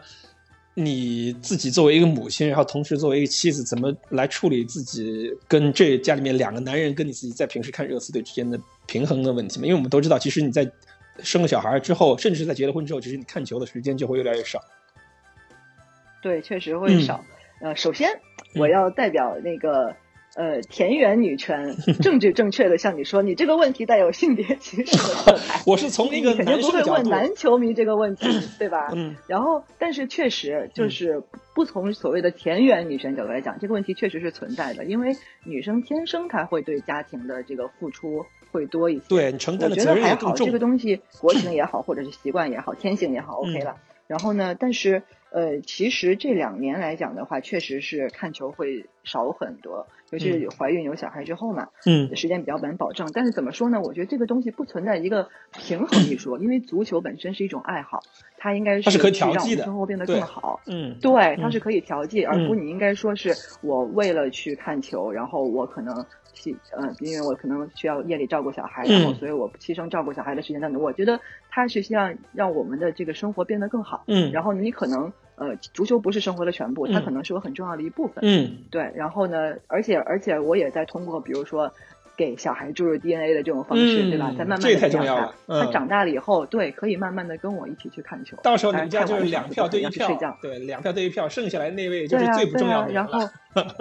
对呀、啊，我说我要去带儿子看球，你陪不陪着去？那就得陪我去了，对不对？对，嗯，那就不是去不去的问题了。对，对对对，刚才我们之前面也提到，就是板娘作为第一代节操项的女球迷，其实也是在我们节操项为我们后期节操项阵容壮大之后成立的工作组组做出了很多贡献，包括我们刚才也听到了，我们大家非常喜欢的女主播 Crash 也是由板娘拉进来的。所以现在坊间传言啊，就是那个节操项的工作组里面，你是更衣室领领袖啊，就是新来的。是承担了一个老节操项的老人和新加入节操项工作组的新人之间的一个桥梁的关系。其实包括我个人啊，因为我个人算是老节操项，其实我中间也断了几年没有怎么看热刺队比赛和和和那个参与节操项的活动，但是因为板娘的原因，其实我就认识认识了包括像蛋总啊，包括像 Crash 这样那个非常优秀的比我要年轻的热刺球迷。所以我想你自己怎么看待你这个更衣室领袖和这个老新老纽带的这个作用呀？嗯，首先更衣室这个领袖这个词是你第一次提起哈，啊、之前没有人这么说过。你你自己都说了，我善于造梗嘛，这是一个最新的，大家这个是你的最新的一个外号，请大家记住啊，更衣室领袖啊。好吧，然后呃，还有我觉得怎么说呢，就是我觉得谈不上桥梁吧，嗯、就是可能就是呃，因为一方面是女球迷，虽然说我们的。工作组也有很多个女球迷，但是可能时间比较久的，嗯、然后加上可能呃跟绝代一开始的话就一起在呃也不能说就在建设初期吧，就有有革命友谊的可能会比较少一些，嗯，然后再加上呃女生女生跟男生沟通起来可能会相对更方便一些，就有些话可能男的不方便讲，嗯、女的可以讲，所以说我觉得谈不上什么更衣室领袖，就是可能嗯。和事佬这种、嗯、这种风格，或者我这个很重要，怎样都 OK、啊。但是我觉得，嗯、对，但是我觉得可能包括可能像我这种，呃，就北京大妞的性格，就是有什么话我就会直来直去。嗯、就比如有些人可能这句话我不方便讲，比较热心，我觉得该沟通就要沟通。对，我觉得就是像热心老阿姨这种人与人可以怎么说，马大姐。然后，因为你觉得像这种我们这种非盈利的组织，人与人之间的关系，其实沟通是非常重要的。对，而且我觉得像。对对对，而且大家都是不领工资，大家平时都是有各自的学业和生活的，在做这些事情的时候难免会有一些冲突和矛盾，所以这个时候有一个像你这样的人来帮大家调节。尤其我们都知道老板只带他作为一个码农，其实天天是跟数据和电脑打交道，其实他在这方面相对还要稍弱一些，所以我我真的是觉得这方面你起到了非常重要的作用啊。谈不上谈不上，我觉得还是更多的是呃，你怎么说，老板他是那种他很会对外去卖萌，去把大家拉进圈里来、哦嗯、但是可能平常因为太忙了、嗯、所以有些事情他确实顾及不到那么多、嗯、而且我现在你你说是更衣室领袖、嗯、什么莱德利金这种，你之前开玩笑讲、嗯、为什么呢、嗯、因为我因为我闲啊，对吗？我现在没有那么多的呃，就是参与到工作里面，说实话我是一个半退的状态、嗯、所以就是说我可能更更少一些的呃，所谓的立场或者是直接的一些东西、嗯、所以我会更方便说话，站在一个外人，也不说外人，第三方的角度、嗯、所以去调解大家、嗯、我觉得这个东西可能、嗯、可能在每一个不管是呃这种大家庭也好啊、嗯、工作环境也好，可能需要这样的一个角色、嗯、好。那么说到工作组啊，其实很多新球迷不知道，我们的这个热刺的节操性的字幕组是国内非常好的一个配足球的字幕组，现在的字幕组领袖当然是蛋蛋啦，但其实在蛋蛋之前，字幕组的基本上的所有工作都是由大家之前也听到过的，我们就是节操像吴秀波，我们的陈总在承担这部分的责任。其实最早就是你把陈总给拉进来吧，就你让他做字幕，然后后期其实也帮我们做了很多的翻译工作，就大家看到了很多文章，这些都是陈总翻译的。那你是如何把陈总给拉进我们这一坑的呢？啊，陈总是你刚才说的那个切尔西球迷、哎、我可以说凭借个人魅力吗？不不不不，陈总是当时是皇马球迷、啊、然后他，但是他现在已经第一主队，最近变为热刺了，这是真的，对吧？我们上一期节目时候，蛋总说了，陈总今年球衣买印的是坦甘加，是国内第一，是的，是国内第一个拥有坦甘加球衣的那个球迷、啊、对对对对，嗯，对，当时我们在那个上海行的时候，跟陈总坐在一起嘛。嗯，当时我们就是有看到坦甘加，因为上半场的时候吧，是在我们这一边嘛。是。然后当时我对我跟陈总还有风风风仪，嗯，然后我们三个人都觉得这个小伙子表现非常不错。啊、陈总当时就说要买球衣。那陈总想不到，陈总这么一个说话慢条斯理、这么理性的人，也会跟我一样，就跟你我一样，我们都是白羊座嘛，跟你我一样会有冲动性消费啊。我也是经常会这样，我现场看球，哎，这人怎么踢得这么不错？我也会啊，我赶紧出门就去买球衣。我在现场看球的时候会有这样的经历啊。陈总对陈总，我对他的理解一直都是很理性、很很有条理的，不大会做这种冲动性消费的啊。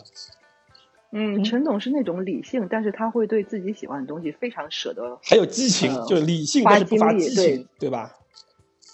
对对对，像当时其实我把他呃拉进来的时候，也是因为就是翟大爷说想要做字幕嘛，嗯，然后当时就让我试着试着听译了一下，嗯啊，但是我觉得不是我才疏学浅，就是我对英国各地的方言实在是无能，哦哦、然后当时我就想到陈总是我的老同学嘛，嗯、而且他也是中学就出国了，嗯、我知道他的英文是非常好的，嗯、而且他也是长期的球迷，嗯、他可能在足球术语一些翻译方面会比我好，嗯，所以我请他试了一期，嗯、然后当时觉得很不错，嗯，于是就连哄带骗的把他给留下来了啊。就刚才大家，我再给大家那个强调一下，板娘是靠个人魅力把陈总给拉进来的，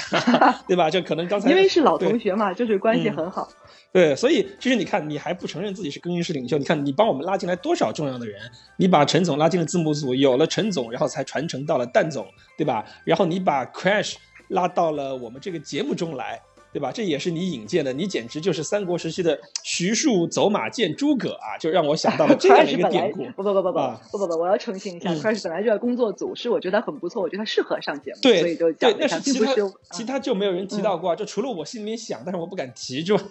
其他就没有人提出来这个事儿啊，啊对吧？所以这个你是很重要的，我比较敢讲，对吧？就像我是，就我不能说我是刘备啊，就比如说我是很想去请诸葛亮，可是没有这个渠道，还是要通过你徐庶，对吧？你这个引进来，所以你也是很重要的，你确实是起到了一个纽带跟更衣室领袖的作用。好吧，不要自谦了。嗯、对，怎么说呢？嗯、我觉得，我觉得这个不是自谦啊，嗯、我觉得球迷会里面的话，每个人的这个工作或者说付出都是不可或缺的吧。嗯，就好像比如说你像我拉进来几个所谓的关键人物，但是其实大部分人是一个个陆续，不管是一个拉一个也好，或者是呃只在通过呃那个官方的招工渠道招进来也好，嗯，但是我觉得最终能成为一个这个球迷的大家庭的话，是离不开每个人的努力的。包括其实刚才提到就是陈总，嗯，他之前是皇马是第一主队嘛，嗯，现在变成了热刺第一主队，嗯，其实他之前有跟我聊过，嗯，就是他他觉得说他之前一直是一个野生的皇马球迷，啊，因为像这种大的球会的话，啊，说实话，嗯，对他的组织可能也会比较松散，嗯，然后呢他加入到我们这里面，一开始呢他是热热刺是他的英超还是第二主队，嗯，然后呢现在变成了所有球队里面第一主队，嗯，他说一方面确实是因为，嗯，呃热刺最近的成绩啊，包括踢法他很喜欢，嗯，然后呢还有他的这个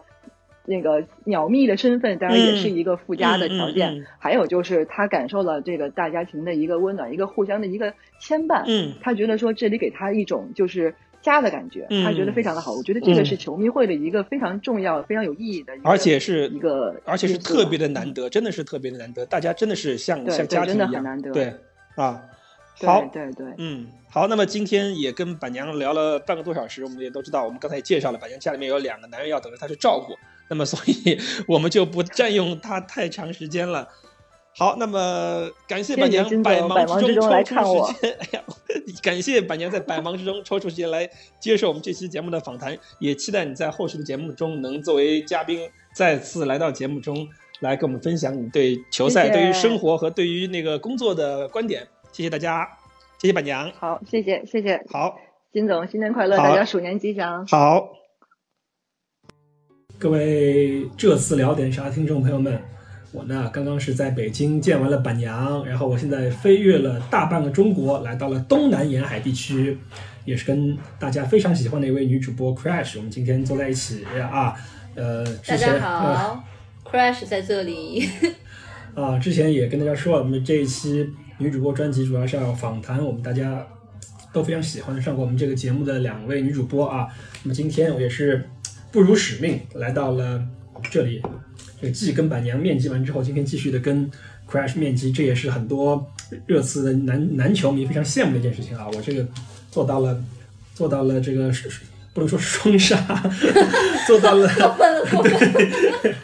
做到了做到了同时啊，也不是说同时，做到了同一次。见到了两位女神级别的女主播，我自己感感到非常的兴奋啊！说的好像多久没跟女人吃饭一样，老金啊，确实是啊。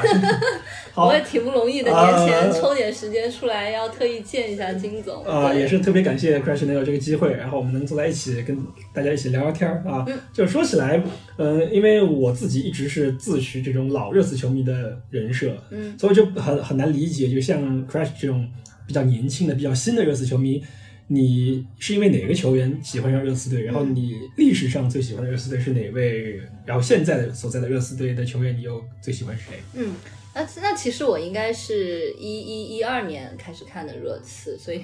我最喜欢的热刺球员也是莫德里奇。啊，又是莫德里奇？你是跟老板娘串通好的吗？没有没有，就好像很多人都不知道我其实最开始喜欢的球员是。对，我觉得这个因为我自己心里我我没有提过，啊，就像上次我我说我也把下一个问题回答了吧，嗯，就像上次我说阿里其实是我最喜欢的球员，没有之一，就是很多人好像也不知道这件事情。而且有些听众向我反馈说，他们特别喜欢你，嗯，那喜欢阿里。那股劲儿就是，哎，我不管他踢的好不好，反正我就是喜欢。对，你知道那股劲儿怎么来的吗？啊，我不知道，啊，因为我对阿里的喜欢非常单纯，啊，我就是非常的痴迷他的身体。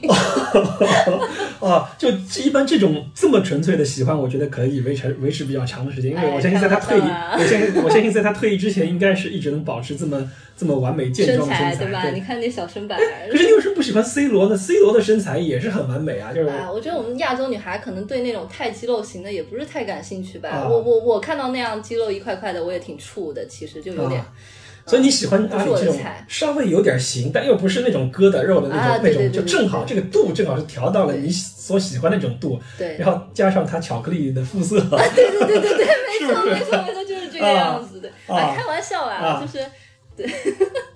认真说，嗯，阿里的球风我也是喜欢，上上上期也说过了嘛，嗯、就那个随意的那种感觉嘛，嗯、还有飘逸啊，就很潇洒，对、嗯。然后再包括了其实它的绅士啊，嗯、就是一些场边场球场外的东西吧，就是他他的那个性格就会激发我的母爱。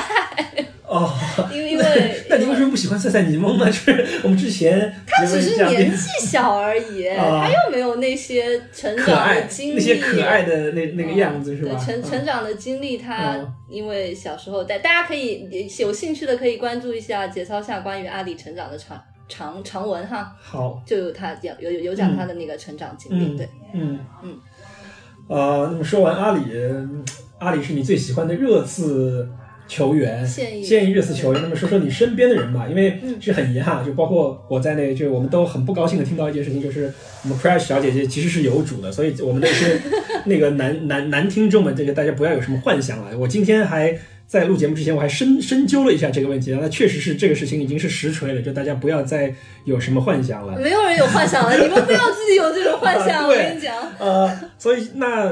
就想问一下 Crash， 男朋友是球迷吗？他平时看球吗？嗯啊，男朋友其实平时看球没有我看的多，男朋友他踢球踢的更多、啊、我们也是因为足球认识的。对，那男男朋友他其实以前就是兰帕德在切尔西的时候，因为他特别喜欢兰帕德，他其实算是兰帕德的人迷吧，我觉得、啊、所以他当时关注切尔西关注的蛮多的。但是我男朋友就是一个非常典型的集锦地，就是早上起来所有的比赛看一遍集锦，绝对不会啊，所以他其实不会说、嗯、啊凌晨三点四十五切尔西有一场、啊、不可能的，哪怕是切尔西要夺冠的比赛，就像两两三个赛季前跟热刺队争冠的时候，他也不会看是吧？不会的，不会的，他他没有那么去在意这个球队的东西，他只是关心的可能多一点。尤其现在兰帕德退了之后，但是现在不不对啊，现在兰帕德是切尔西主教练啊，按理说应该能换回。那不是他找了我了吗？哦、那他现在得看热刺，他还看什么兰帕德？我在我在我在短短的两这个两两地，虽然跨了两个中国，连续的受到这个三宁磨合三宁磨合这个狗粮的这个暴击啊。好，没关系啊，那。因为这个其实你跟板娘的先生是有点像，就板娘的先生一点球都不看、嗯、那在我眼中，在你听完你刚才的描述，这个男朋友跟不看球似乎也没什么区别。哎，不会不会，他还是给我提出很多专业意见的、啊、真的是、啊、那所以在他这个在他眼中啊，对于因为我们都知道 Crash 他其实对于看球是一个非常热热心的。曾经我们有一有一场比赛 Crash 因为闹钟没有闹醒 Crash 还在那边捶胸顿足啊，说啊我怎么闹钟没响，我怎么凌晨三点四十五的比赛我没看到，就所以在他这辈子第一次错误。对，所以在他眼中是怎么来看待你这样一个这个连三点四十五连工作日三点四十五的比赛都要都不能错过的女球迷，在他眼中是你是你是怎么样一个形象？是女疯子吗？还是怎么样？啊、他他刚开始认识我的时候，肯定就很惊讶，就觉得怎么会有女生，就是正正儿八经的是在看球，而不是在看人啊？对，就他刚开始也是很惊讶，后来就是慢慢理解了我嘛，就就、嗯、就不仅是看球这件事情，因为其实我平时做事的那种风格啊，嗯、什么什么的，就他会全面的去。呃，理解我的这种行为，而且也、嗯、也也支持我这样去做。然后我再解释一下那场，嗯、虽然闹钟过了，不是四点多爬起来，然后我就看，真的是看了一遍录像啊。然后我就心里面一直安慰自己，反正就差几个小时嘛，我一定是看完了整场比赛。然后就一直骗到自己，骗到现在，直到刚刚又被你讲了一下才想起来。对，因为那场比赛我印象很深，因为那场比赛我是在那个硅谷，嗯、是在 Levi Stadium， 我是看四九人队的比赛，嗯、所以我是看着你在群里面。好了，好像大家都知道是利物浦那场比赛。我是看着你捶胸顿足的那个整整个过程，然后当时我这个问题，其实我当时就想问说，哎，哎，我觉得一般人呢睡过了也就睡过了吧，你们大不了不看我就，而且我都知道结果了，你你是为什么你还会去再把这个整个录像，而且是一场你输球的比赛？就如果是比如说我四比零大胜利物浦，五比零狂扫阿森纳，那我会每秒钟我都会很享受的去看。那你为什么还得去倒回去看一场我们失利的比赛？呃，其实我我蛮明白这种心态的，嗯、就是你可能赢球了，或者说输球了，你反而不想看。我告诉你，对我原来每一场赢球，嗯、尤其是赢什么曼联、阿森纳的比赛，啊、看好几遍是吧？我都会下载，而且一定是幺零八零 i 高清就最顶级的清晰度的比赛，我会下下载下来反复看，嗯、放在 iPad 里面反复，坐飞机的时候都会看。嗯、可是我就不能理解为什么你明明错过了，而且你还得上班，你在休息牺牲自己的休息时间、嗯、去看这样一场比赛。呃，可能。可能输赢对我来说也没有太太重要吧，嗯、我觉得足球，呃，说实话，就足球还有这个世界上太多的事情都已经是在看结果了。嗯，啊，我我希望足球在我这里是一件看过程的事情吧。然后就是我真的会享受呃看热刺的球员踢比赛的每一个瞬间，以及是这样子的，对，以及看阿里哎，没有没有没有没有没有一秒钟没有这种事情啦。对，阿里不上的比赛我也看得津津有味，对不对？好好好，对我对我你说起这个，我又想起之前你。嗯在刚上节目的时候来问蛋总或者是杰代说、嗯、哎哪里能看到青年队的比赛、哦、我就说哇这个女生好硬核，真真的是比我还硬核，就我觉得我作为一个看 N C A A 的橄榄球的人来讲已经是很硬核的、嗯、但你要找信号去看青年队的比赛那真的是、嗯、我觉得我觉得应该是不能说绝无仅有，但绝一定是非常另类的。所以说我刚才问了男朋友眼中你是怎样、嗯、怎样一个女球迷，那你身边的闺蜜或者说是你的女性朋友们，因为我想嘛，毕竟看球的女生还是少数、嗯、那么对于他们而言，你一个喜欢看球而且这么喜欢看足球的女生、嗯、在他们眼中是怎么样一个一个人？嗯，可能可能跟闺蜜比较近的时候应该是大学的时候，因为你大学宿舍四个女孩一起住嘛、嗯、然后她们就会知道你每天凌晨起来看球啊，或者说你周末会去那个现场看球、哦嗯、所以其实她们对我的那个理解我觉得会更好更好回答一点、嗯、呃，因为呃，在她们眼里首先我本来就是一个就是那种比较呃很酷的一个女孩、嗯嗯、我会选择呃那些他们没有尝试过的一些很新鲜的东西去玩、嗯、去做，那他们会会会觉得这是一件非常好玩的事情、嗯、我还带他们去现场看过江苏舜天的球、嗯、在我毕业之前我会带他们去尝试一下这种激情澎湃的那种感觉、嗯嗯、然后呃，而且我身边的说实话玩得来的女生其实性格是有一点像的，嗯哦、呃，他们他们是完全能接受这种东西的，而且就嗯，他们可能会不知道这个东西哪里好看、嗯、但是他们也会看得津津有味，就会陪着你一起去感受这样的一种气氛，对对对，就虽然没有没有了你可能他们再也不会去现场看球，对对对对对对，但是他们享受跟你在一起的过程，所以你的这些行为在他们眼中也会变得说是可以理解，对，那刚开始他们只是会有一点佩服、哦、其实是佩服还大于奇怪，因为真的就是凌晨爬起来那种。对，别说他们了，我至今我也是非常佩服。对，嗯啊，这个你自己调好生物钟就好了。我倒我倒我倒觉得这件事情没有什么好佩服的。总之就是，包括我的父母，其实也也也慢慢慢慢的就是从刚开始的奇怪啊、佩服啊，到现在的理解和支持。就他们觉得这是你生活的一部分，所以就是跟你每天早上起来要吃鸡蛋一样，这就是组成了你生活的一部分。对，已经太棒了，嗯、再也没有，已经没有人因为。你知道上班之后你也很难会去认识一些新的朋友，已经没有、哦、没有人会反复的问我，哎呀你怎么会喜欢足球，哎呀你怎么会看热刺这种队、哦哦、对，现在大家都已经知道了，我不用再回答这些无聊的问题了。对，好好，但其实我更好奇的是一点，就是你刚才说踢球的这个问题，就是我认识的女球迷很多、哦、但是你绝对是我认识的第一个除了看球还自己踢球，而且不是是摆摆花架子发发朋友圈型的踢球、嗯、是正儿八经的踢球，因为、嗯呃，其实很多听众朋友不知道，就 Crash 他之前在美国留学，然后在美国留学期间，就是是作为常规的一个足球活动，是作为他一个常规的活动，就一周踢三场。就你这个强度是比我男生踢球的强度还还大的。就我想问，就是你是怎么开始？你是因为喜欢足球才开始踢球呢，还是喜欢踢球才爱看足球？就这个鸡和蛋的关系，你先帮我解释一下。啊，先先先喜欢足球，还是先喜欢看，对吧？对，先喜欢看。然后看完之后就自己去尝试。对对对对对，嗯。然后你在踢球的时候，你踢什么位置啊？这个这个要分，如果是一个纯女生的十十一人场的比赛，我是踢前腰的那个位置。嗯、我其实就就是阿里的位置，对吧？对，阿里或者说之前莫德里奇。呃，会是一个，我是一个会回防的前腰，不好意思，我要加上这个前提。那就是兰帕德、杰拉德，对对对，可以这样说。嗯，因为因为呃呃，先先把这个问题说完吧，因为就是十一人女生当时是在呃南京某高校，然后我我是校队的成员。哦，你还是校队啊？对，我参加过这种大学生的校级。对，我我们参加过省运会，然后我们当时应该是拿了第三还是第四吧，我不太记得。到那个时候强度可大了，七天六场比赛，不好意思，十一十一十一人大场。那是棒球的密度，虽然是对，虽然时间是没有九十分钟，应该是六十到七十分钟还是六十分钟，那还是很累。对对对对。然后你是踢满全场吗？踢满全场，我是不能换的，因为、啊、因为不能换，你是哈里凯恩，你是哈里凯恩或者奥利耶，你自己选一个吧。没有没有没有，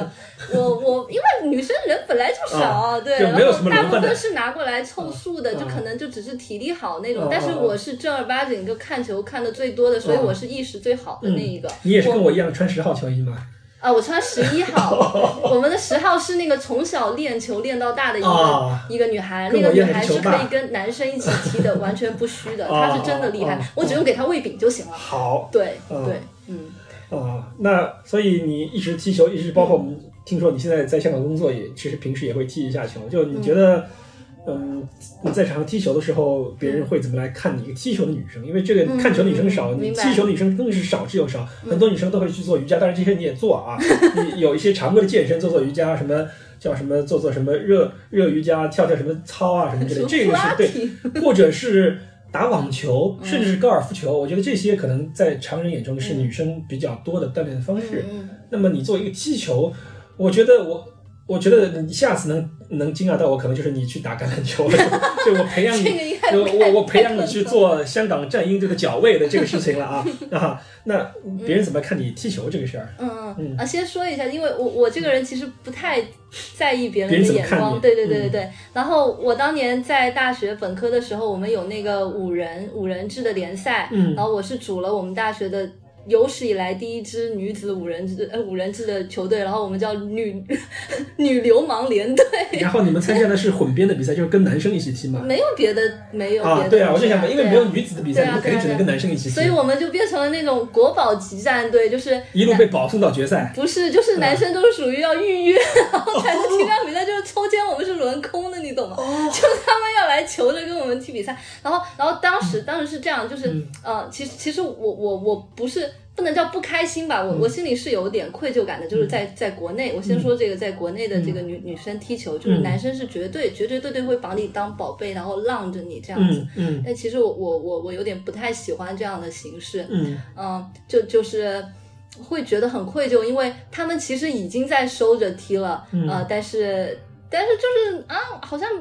可能双方都很开心吧，但但我觉得这不是真的在踢球，哦、这好像更是一种社交。对，那或者说大家就打打闹闹玩的，哦、然后到了校队，后来是嗯，因为省运会是女女女生阵，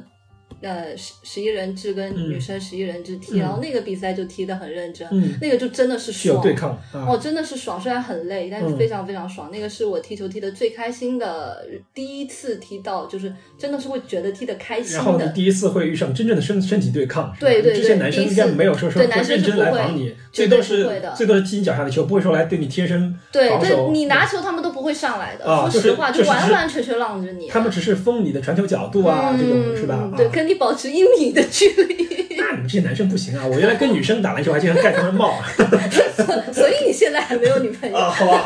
又是再次遭受暴击。然后我再说到美国啊，我觉得这还挺重要的，对比、嗯、对比挺强烈，因为美国踢球的女生非常多。对，这个也是可以解释为什么美国足、嗯、女足一直是这么多年都是世界最顶尖的。嗯，所以在、啊、在美国踢球的时候，男生是不会不会。完完完全全浪着你，他们只是不会对你上身体，但是他们是脚下是正常的，对正常的就不不会挤你，可能不伸手会挤你，嗯、什么都会做。他们的女生就更凶了，啊、他们的女生那个身体啊，一撞我感觉就要飞出去了。嗯、还好后面练的强壮了一点就还行。嗯、然后当时在美国踢球，就是因为这样激烈的对抗，也觉得很开心。然后，嗯、然后呃，也也尝试了一点就是战术上的理解啊、嗯、什么之类的东西。因为你作为一个进攻，你作为一个前腰，你其实还是要在前场做一些啊，没有。但是在踢这个男女生混合的时候，我就不能浪费机会了，啊、我就踢到了没有。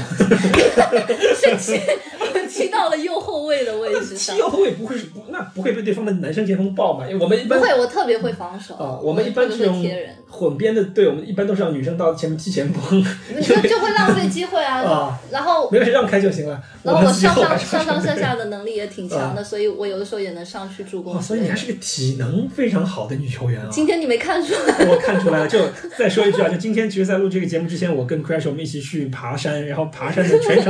路上我就一直在吐槽，我说：“快，你为什么连呼吸的节奏都没有变？”我在那边一把一把的擦汗，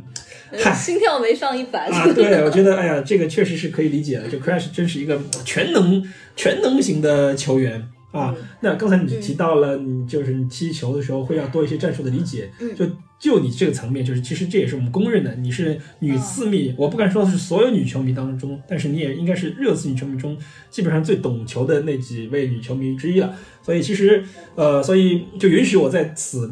叫你一声“懂球妹”啊，就是呃，你会怎么看待就懂球妹和大部分我们知道大部分女生看球可能只是看某些人，就你怎么去看待呃自己跟这些只看某一个人的女生，我不是说刻意要对立你嘛，就你觉得这两种不同的乐趣在哪？因为你看各具体的人，就像你听演唱会那样，就像板娘说她喜欢李宇春，虽然我不知道她喜欢李宇春的点在哪里，对吧？那看个人跟看整场，就是你要分析分析战术，分析他的打法，包括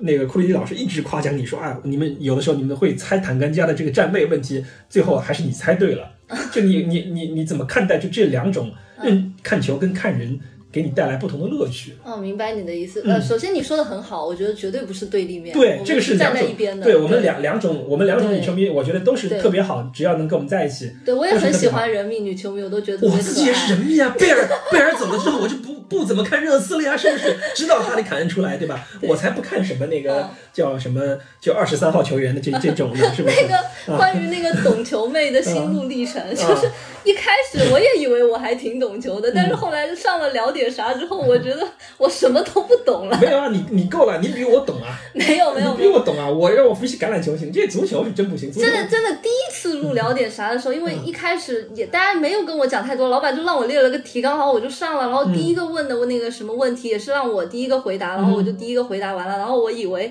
我以为大家可能会客气一点，结果库里表老师，我还刚刚我还刚刚对吧？刚刚那个什么他，他就直接就上来，我觉得库里老师说的不对还是什么？但但你知道吗？你那天我们看到你的提纲的时候，我们就说了，我们说哎，今天我们不用列提纲，就按照库里老师列的这个提纲的主线。来说，我当时以为所有人都要列提纲。对，因为之前的是我们每个人都要列，但是每个人都是一两句话，就是一两点，嗯、就不像是你这种清平的那种、嗯、那种提纲出现。嗯、所以当时我们就觉得，就板娘她在之前访谈的时候，就她非常得意的一点就是把你拉到这个节目，然后当你发出那一段话的时候，嗯、我们所有三个男嘉宾就下传说中的下金蛋三个人都傻眼，你知道吗？就觉得没有。那叶呢？啊，叶。也就是个跑堂的，对吧？别这样、啊，根本就不 care 他的观点。我可想念他。对，就说我们三个人看到你这这个东西发出来之后，就哇，那还有我们三个人什么事儿？你你一个人把节目都说了吧？就以后可以尝试你 solo 一段，就我在旁边帮你敲敲边鼓，你捧捧捧哏。对，我帮你做做好捧哏就行了。啊、呃，我就当时就觉得啊，你特别了了不起，包括你现在已经可以跟我们的战术分析专家库里利老师。就你可以 argue 他，对吧？我是不敢的。库里老师说什么戴尔不行，我就说戴尔不行。他说温克斯脑子有问题，我就说脑子有有问题。虽然他现在说又说温克斯行了，我也不敢，我也不敢把前面的节节目剪出来说他之前说温克斯脑子有问题。我一般都是夏老师嘛，人家是博士学历，我们这种硕士学历不敢跟比学历比我高的人去 argue， 是, 是, 是, 是吧？但是哎，但是你现在已经能可以跟他猜坦甘加上来是踢左后卫还是踢左中卫啊，对吧？然后你们会就库库库里老师每次你没上节目的时候，他都会说，哎呀，就。Crash 真是厉害，对吧？就就就又蒙对了，对，就是就就就是每次这样的时候，就你你你你会怎觉得有什么样的感受？当然是受到了鼓舞啊，对吧？对，那那那其实其实真真的没有没有太懂球，因为因为我看的比赛呢，就就仅限于热刺的比赛，我别的比赛就绝绝对不不可能看全场的，我也觉得挺无聊的。嗯，对，然后然后自己之所以能懂，就我觉得一方面跟自己踢球应该也有关系吧。还有一个是不是跟你学数学有关系？你善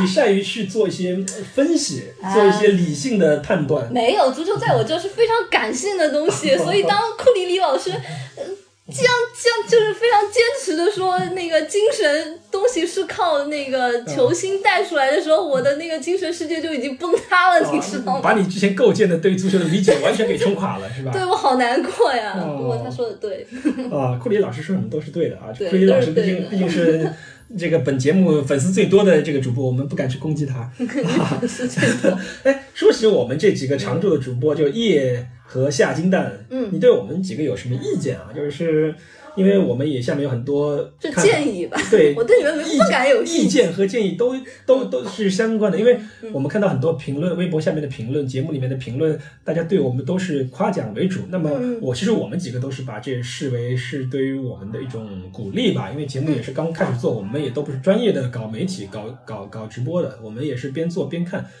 所以我，我我想，就你自己作为主播的时候，就大家已经对你打了一百二十分，满分一百分的情况下，对你打了一百二十分啊，就你可能对自己的要求比较高，但是我们大家已经就是对你的评价已经是特别好。但是你作为一个听众的时候，嗯、你在听我们几个人聊天、嗯、扯淡的时候，你对我们有什么那个建议吧？就就就你也你也你可以想到啥就说啥，也不用说特别针对某个人。嗯。啊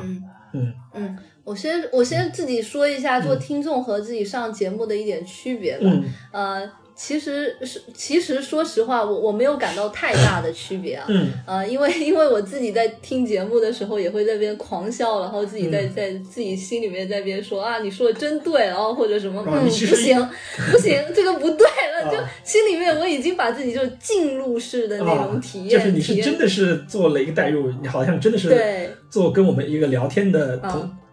同就是叫做平行时空的聊天，对对对、啊、但我没有想过我我我会上节目，因为因为其实我对自己的定位不不是很明确，因为我我感觉你们聊聊战术，然后我我也我也讲战术也讲不过，然后我又不会非常搞笑，啊我又不会嗯卖萌发嗲，这倒这倒不是，但是其实我就像我刚才说的，其实我们这个节目包括热刺球迷都是多元化的，就是女生的存在是代表了热刺球迷群体中的一部分声音，这个也是我从这个节目第一期开始就坚持要有女女主播上来，包括以后我们在我的主导下应该也会邀请你和板娘和新的女主播上节目的频率会越高，因为我觉得现在热刺的很多新球迷女生比较多，她们其实作为女性的角度有很多她们的观点需要来表达，因为你看看我这背后说说人家坏话，你看蛋总跟库里里老是散布那些负面情绪，老说这人不行那不行，全队全队都得换，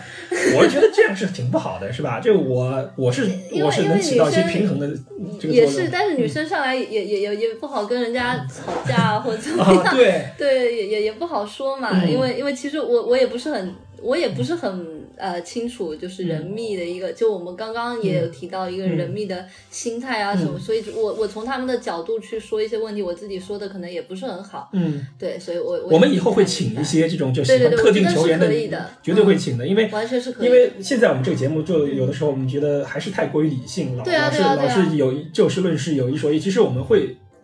尽可能加一些感性的元素，因为就像你说的，足球是一个比较激情的运动，嗯、是偏感性的运动，嗯、不像我们 N F L， 这每一档的进攻都会设计的非常的、嗯、非常的精确啊。对，所以说那个我们以后肯定会有这方面的改变。对，啊、那至于至于现有的主播的一些印象的话，什么、嗯，我觉得老板真是一个好的主持，我没有在骂你。我知道，我知道，因为我知道上一次那个节目之完之后，就你也对我的这个主持提了一些意见，我就、嗯、其实我在这一期我跟你和老。老板娘对话中，我已经有所改改变了，就希望我这个以后一定一定一定一定要多给我们提意见，就是我们希望会会多一点对话。对，对其实其实老板这这方面就做得很好，他很会就是穿插一些嗯什么语气词，包括他自己的理解啊或者什么的。对，是是是。那我插一句话呀，或怎么样怎么样，就其实都、嗯、都还蛮好的。嗯，对，然后呃。我我之前因为也也没有跟那个蛋总还有老金，你跟你就更不太熟了，嗯、然后跟那个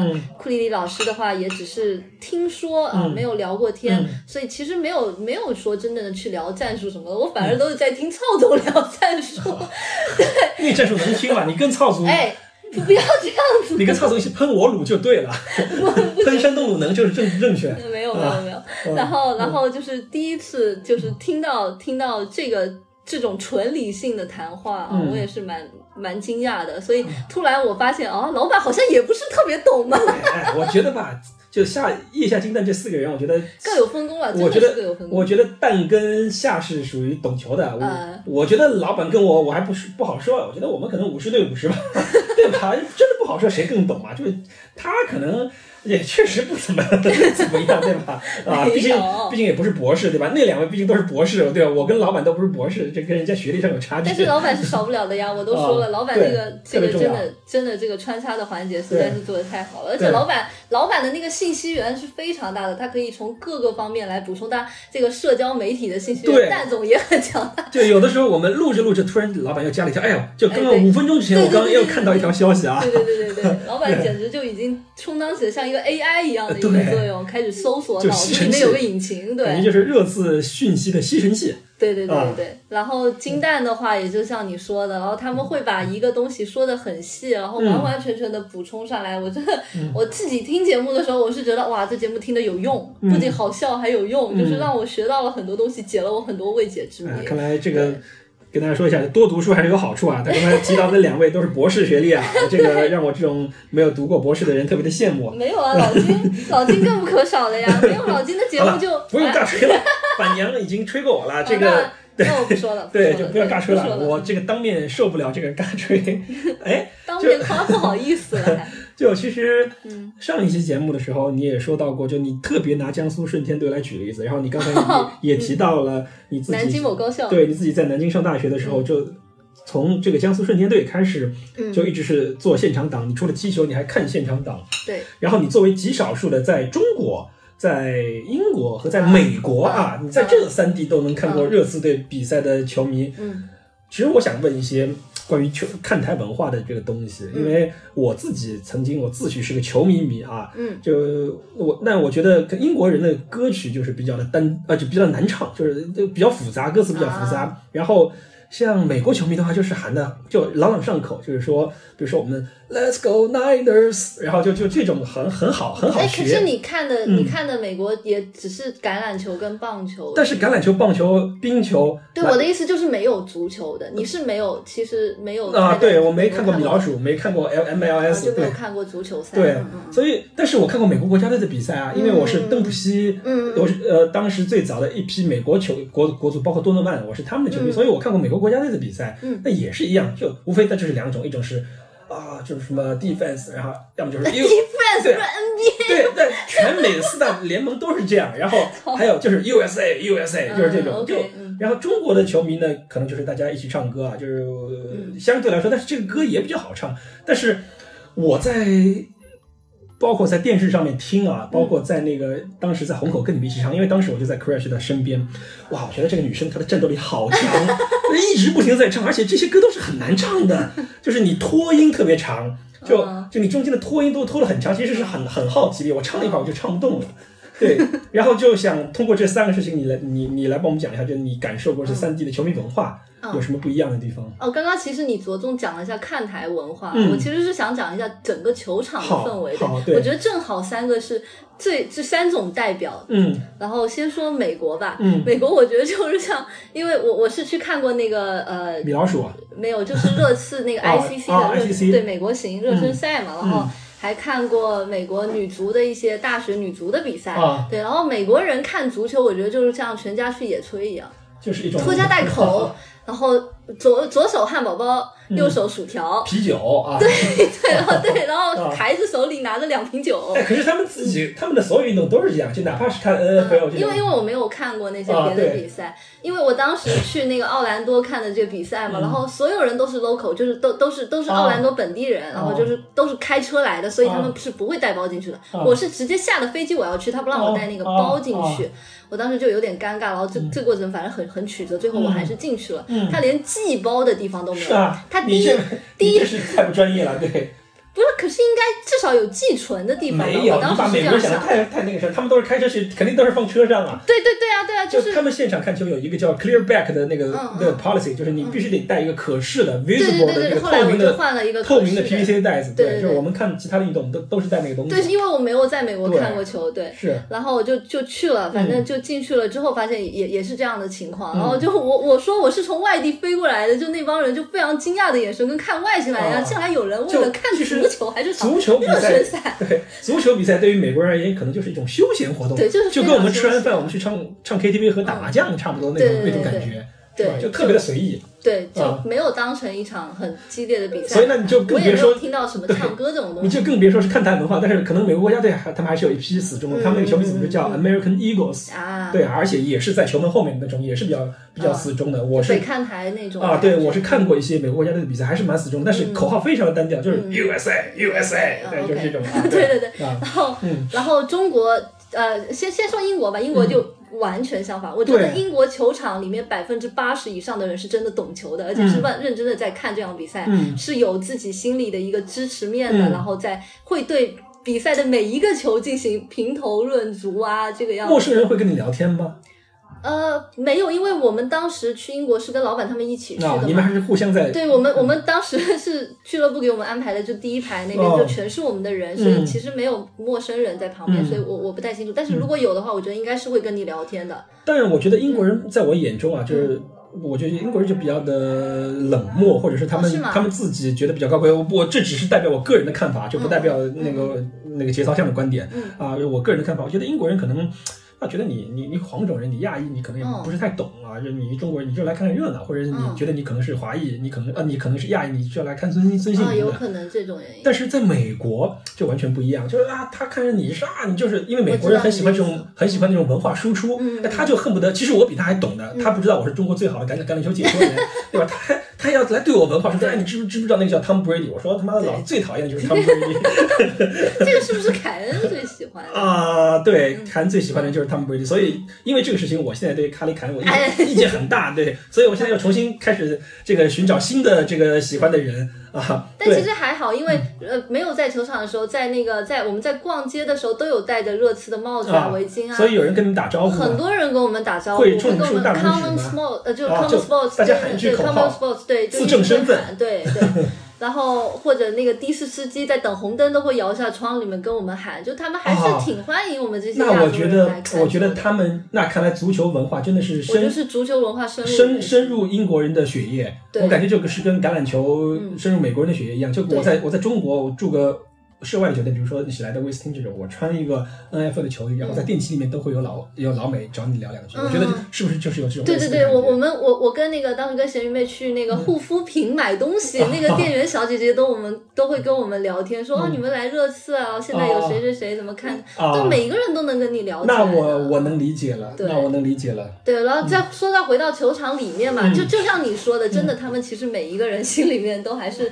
呃。至少自己觉得自己也很懂嘛，比较 normal， 对、嗯、看的很多，然后始终的那一块的话就是应该也是不停的会唱歌，但是因为、嗯、因为当时温布利啊或者说别的球场、嗯、包括老特拉福德其实有些地方都是不让站的嘛，嗯，对对对，然后那一片地方可能球迷自自个儿也憋得挺难受的、嗯、就没有办法像中超的、嗯、对，我们就可以说到中国的这个比赛没有办法像中超的那个球迷的那个区域的看台、嗯嗯、战斗的那么火爆，或者说歌声不停的那个样子、嗯、对，就他们唱起来可能人会更齐，人更多，声音更大，但是没有办法做到全场、嗯、呃，就是我我这点其实还挺佩服就是中超的球迷的，对，一个是我感觉中超、嗯、你做那些球迷组织的对对对对人年纪比较轻、嗯、就大家本身就比较的有 energy、嗯、然后第二个就是我还是回到那句话，我觉得中超的歌就比较好唱啊啊，就是你你你你就很容易，你就使你使得你的续航力就就会很强，对，就比如说我们我是北京国安队球迷啊、嗯，所以我们就会唱，很简单就朗朗上口，就除了那首歌之外，老金别唱歌，我不我不唱歌，我要照顾全国球迷的感受，对，对我就觉得啊，中国的球迷歌曲都是很朗朗上口，但是英国的球迷歌曲。我觉得啊，你歌词又复杂，啊、对吧？就你给人编的歌之后，除了什么那个西索科之歌之外，对吧？所以大家都爱唱。对，这种你什么德里阿里什么什么，嗯、然后波切蒂诺的这几个歌，我觉得其实就不是很好很好唱，尤其对于我这种。啊，你别说那个人，别说那个一个一个马上要成为国际米兰的球员，对，我就说。我就说，就是很难唱。就对于我一个不是每一场比赛都看，或者是从来没去过白鹿巷的人，我那次就我跟你们一起唱穆萨西索科之歌，我就觉得还能还能跟着唱。后来你开始唱什么波切蒂诺和德里阿里的歌之后，我就感觉完了。完了，我这伪球迷的这个身份就已经暴露了。然后我就看你，还有那个潇潇在我后面，哇，大声的唱，我就一直回头。我们两个还要互相斗法啊！对，啊，你们骚话球迷就这样的啊，顺天球迷不行了吗？啊，对，所以，哎，我一国安球迷在后面看见你们两两两边在斗，我觉得也挺开心的。对，啊、然后回到回到中国，中国其实就是各半啊，我觉得真的就是球迷区是球迷区，然后散客看台真的就是散客看台，大家就来看热闹的。你如果坐在散客看台，散客说：“哎，那个女人，快给我坐下。”对。我去过散散客看台的，我当时是坐着看完的，对，我也我也很很淡定的坐着看完了，对。然后，但是呃，但是中国的球迷文化跟英国的球迷文化有一个很大的区别，就是中超的俱乐部的球迷因为是自发组织的这样，所以一家俱乐部可能会有很多个球迷。山头比较多，对，山头比较多，带头的人呃是肯定是因为意见上会会有某些。方向不一样啊，所以导致了他们分成了不同的团体、嗯、所以团体间的内斗我觉得还挺严重的，但是在、嗯、在英国的球迷可能因为我也我也不是 local， 但是至少我看到的来说、嗯、应该没有这样的情况吧、嗯、也也因为是不是因为他们而且他们没有什么组织，就他们大家就是这个就是回到了一个只是一个官方 supporter 的组织，就哪怕是日本啊，就是我我我也有朋友他们去看过这联赛，就日本、嗯、他们虽然有不同的球迷组织，但是至少大家在一起的时候也不会说是我们因为呃观点或者是我们要争谁是最好的球迷组织而来产生产生争夺啊！就大家其实还是做好我做作为 supporter 的最基本的一个应援的工作，嗯、就是我们把歌唱好，把横幅做好啊，把我们的那个球迷的那个群体给带动起来，不要冷场就行了。对，我我觉得这一点让我感到比较惊讶的是，那次在虹口，就是曼联球迷的人数其实是我们的好几倍，但是其实整场比赛。后来我回去看电视，就是看现场声，惊呆了。对，也一直都是我们的歌声，就感觉就是热刺队。哦、对，感觉也就是我们热刺队的主场啊，嗯、这这一点是让我感到特别特别感动的。就不就有的时候真的是，嗯，其实我是丹麦国家队球迷的原因，不是说说是因为喜欢埃里克森。嗯、我当然我前面跟板娘也聊了，我喜欢舒梅切尔，喜欢劳德鲁普，嗯、喜欢很多的老的丹麦球员。但是最让我感到惊讶的就是有一年丹麦在欧锦赛小组前两场都输了，最后一场又输了，在第三场比赛前两场都输了，第三场比赛零比二落后的时候，全场比赛主场球迷都没声音了，但只有他们是在高唱丹麦的歌应援的歌曲。嗯，所以那个时候其实我也挺喜欢苏格兰球迷的，就是苏格兰国家队，嗯、就苏格兰球迷也是特别的死忠。嗯，其实苏格兰人的性格也有关系。对啊，就他们有这种战斗精神，是吧？就是死磕。对，所以我就其实我欧洲还蛮喜欢几个冷门的小小国家的，对对对对国家队。那冰岛是因为。那个时候互联网已经太发达了，就是大家都会、啊、都会，其实都已经而且知道了。而且那个维京战后，嗯、我不好意思，我要说一下，嗯、美国的明尼苏达、啊、明尼阿波利斯维京人队，就他们叫 Vikings， 他们也也搞这个叫 score。所以其实我在早在那个之前，我就已经看 N F L、嗯、N F L 现场的时候就听到过这个事情，嗯、所以可能大家觉得震撼。当然，美国人没有。北欧人这么能吼倒是真的。对，就我在现场大家啊，对大家大家意思了几下，然后就差不多了。对，就那对那叫 score 啊，就特别有意思。因为嗯 Craft 也是我认识的女生中比较那个少数的几位现场党之一，我是一直很佩服这种能身体力行的，特别是女生。因为本来啊，就这里说起来，本来我是有机会在两年前就认识 Crash， 就就今天是我和 Crash 第一次私下里的见面，之前都是在一百人以上的场合见面。对，但是一百人以上还真是。对，就是那两次，一次是那个欧冠决赛看看看看决赛，第二次是在虹口。就是今天是我和 Crash 第一次少于一百人的场合下面的见面。其实本来我们有有一起去伦敦看那个热刺的。的比赛机会，结果后来老金放了我们鸽子。对，我连机票都买了，但是因为当时那个我有一张老金好开心买到了一张便宜机票。对, 对我那个时候还买了一张便宜的机票，然后哎呀，但是当时我有一场更重要的印第安纳波利斯小马队的比赛，我得去美国看，就放了大家鸽子，哎、也是导致这个呃这个被很多人这个一直吐槽，就老金其实老金是一个非常信守承诺的人啊。至于至于怎么信守承诺，一会儿那个我们听完我跟库里里老师跟。呃，蛋总的评评的点评这两场比赛之后，嗯、来告诉他我是一个怎样信守信守自己承诺，或者是承诺即使不能实现，嗯，但是也会来找办法弥补的人，嗯，好吧。然后再补一句，刚才讲的就是、嗯、呃，我去看江苏舜天，呃、嗯，很大原因因为在南京上学嘛，然后就是身边的朋友带过去的嘛，对，然后身边就像江苏的朋友比较多一些，嗯、然后然后那个看台文化，我我确实就是那种跟着跳的，然后我我记得我们当时跟老板讨论个 ultras。这个词 Arches, 对，他不懂啊，他根本就不懂。哎，别别别这样。对，然后其实我当时还还蛮向往那种的，因为我以前看过一个视频，那个视频它就是 Top Ten， 就是本周发生的、哦、呃十大就是那种球迷事件什么什么什么东西的。嗯、然后里面它的那个视频的结尾呢，每次会写说，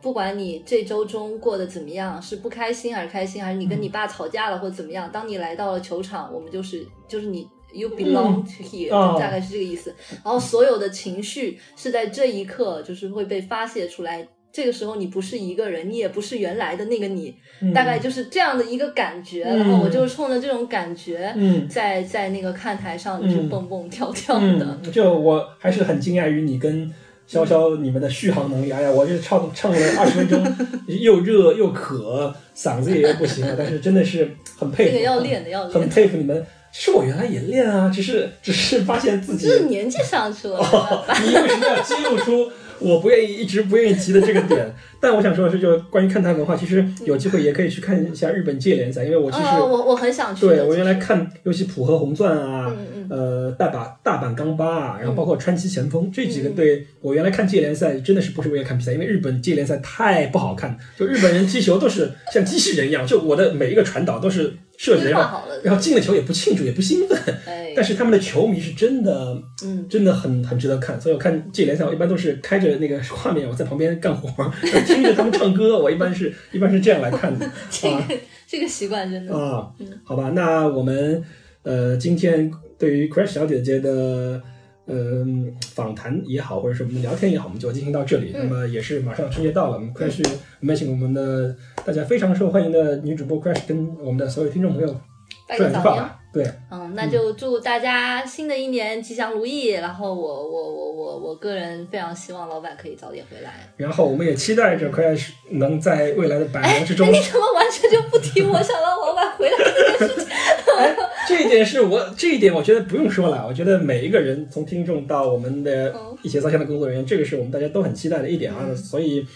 一个是让老板也听到我们的呼声啊，我们相信他现在肯定也是在听的啊。第二点呢，也是希望老板回来之后呢，我们能增加 Crash 上节目的密度，就也希望 Crash 能在百忙之中抽出时间，因为我们知道他在香港工作的工作的压力跟节奏也是很快的，所以我们也希望这也是很多听众的想法，未来会听多能能听到更多的 Crash 在我们节目中来发表他自己作为一个女球迷独特的观点。嗯，我就说我我我会我会努力勇敢的输出我的观点，不管对不对，我都会敢敢于说出来。没关系，你不要因为那两个是博士就、嗯、就就让着他们，我是没办法，觉得我脸皮还是厚的，嗯，好吗？对，好，那也谢谢 Crash， 呃，我们今天这个我们今天这个这一趴我们就到这里，谢谢大家。嗯，好，拜拜。本来啊，就是我跟二位女主播聊天，我各自的设计的时间是每个人聊十分钟。结果刚才大家听完之后会发现，这个大大的超时，主要是因为首先两位女主播也是特别能聊，第二个是我也是这个不能放弃跟二位我个人也非常喜爱的女主播，这个好不容易能坐在一起，你不能控制你自己，对吧？哎，近水楼台先得月啊！是的啊，你不能控制你自己。博博士到底也是博博士到底就是博士啊，比我这个硕士果然是分析问题要更精辟一下啊！好，那么其实我们也知道这段时间啊，就全国上下大家都除了过春节之外，也在关注一个热点，就是现在我们有出现了一种新型的这个冠状病毒所导所引起的肺炎。那么我们这这里正好我们有一个医学博士啊，现在也是在这方面是有所研究。我们请蛋总来给大家稍微再介绍一下，在这段时间大家应该做些什么，或者是应该怎么来面面对或者是对待这个目前社会上最讨论最多的这个问题。呃，这是一个很沉重也很大的责任、嗯、如果在这个节目上说、嗯、其实我一直在想呃、嗯，今天这期节目要不要和大家分享一些信息、嗯、或者是说呃，给大家提供帮助吧。其实从呃、嗯、大概是二十一月二十号开始，就三天前、嗯、呃，从中午得到、嗯、呃，就是武汉那边的情况了以后，呃，哪怕是在国内呃，我就基本没有停止过工作、嗯、呃，已已经有可能两三天的时间就是睡少于五个小时，嗯，然后在微博上如果有、嗯、有朋友关注了我的微博的话、嗯、啊，当然有很多人就在、嗯、呃街道上问啊，蛋总有没有微博啊什么的啊，蛋总有微博、嗯、呃，蛋总微博大家快去关注，对吧？大家快去关注。一, 一开始是就是就是说呃，微博我觉得就是一个我没有想过啊。呃，在微博上除了聊热词以外、嗯，会聊其他的话题，但是这个东西确实是，嗯、呃，我的这个呃工作范围和职责本身，特别是也是你的专业，对，我的专业、啊，因为我现在呃其实还在读一个环境与职业病，嗯、就是公共卫生的博士，呃，嗯，很凑巧的是，呃，我所在的医院，就是我现在工作并呃攻取这个博士学位的这个医院。是美国四家有生化防护中心能够治疗呃这种爆发性疫疾的医院之一，嗯，呃，以及如果大家对埃博拉这个病毒有一些熟悉的话，就是我们医院在二零一三年、一四年啊、呃、这两年之间，就是治疗了四位，嗯，呃，在埃博拉，呃，在非洲地区感染埃博拉病毒的呃美国医护人员。而、嗯、呃，又很凑巧的是，他们的主治医生是我硕士时期的导师，啊、哦，那非常非常近了，哦、所以非常了不起、呃，非常了不起，呃，嗯、也没有了不起吧，就是说我，嗯、呃，能做的事情，因为在国内，呃，我的这个身份没有办法在国内帮助国内的这些医疗机构，嗯、呃，所以我就是说能尽自己的所能。嗯，在这段时间大群里面、嗯、基本上每天晚上会给大家更新一些有帮助的信息，给大家科普，呃也不能说是科普吧、啊、也, 也有一些科普的成分、嗯、这东西因为毕竟是呃科学性的东西在里面，呃、嗯嗯、所以呢就是呃在微博上我每一天晚上就得到更新信息，因为基本上是晚上十二点，就是呃欧洲那边也是白天，美国那边也是白天，呃，会得到很多，就是多方面，国内一天的总结也好，就会收到很多方面的这个信息，呃，嗯，收到这个很多的信息呢，我现在能在这个节目中简单的跟大家说一下的，就是呃，卫健委在昨天，好像是昨天吧，就是说给呃给个人的这个健康防护提的四点建议，这四点建议其实，嗯。呃自吹自擂一下，呃，我比卫健委在微博上早发了二十四小时、嗯，呃，不止二十四小时、嗯，早发了三十六个小时，嗯，呃，我可能比他们的还多一些内容，就是我在这里就简单介绍一下吧，就是如果大家在旅行、在回家或者是工作的过程中，发现有患病者，嗯、就是说他可能有咳嗽、连续打喷嚏。或者是看上去面色不好、嗯、病殃殃的样子，大家需要谨慎小心，啊、嗯呃，避免去接近、嗯，甚至就是肯定最好是不要去接触这样的、嗯呃、潜在患病者，嗯、不管他是、嗯、现在他是这个，可能是因为冠状病毒的影响也好，或者是他因为我们现在不因为就是说有冠状病毒，我们这个季节流行的其他一些感冒病毒它就消失了。有有些人他是会有流感病毒的，嗯、呃，在这样的情况下、嗯，大家也是需要去注意，避免与这些、嗯、呃潜在的患病者有接触。啊、呃，其次呢是远离不必要的医疗环境、嗯，不要因为一些小打小闹的小毛病，嗯、或者是说自身会因为这个舆论的传播感到非常紧张，而去、嗯、呃过于积极的寻求医疗帮助，就是说。如果你只是、嗯、不要神经太敏感，有时候神经敏感就是说从呃这个呃临床心理学的角度，因为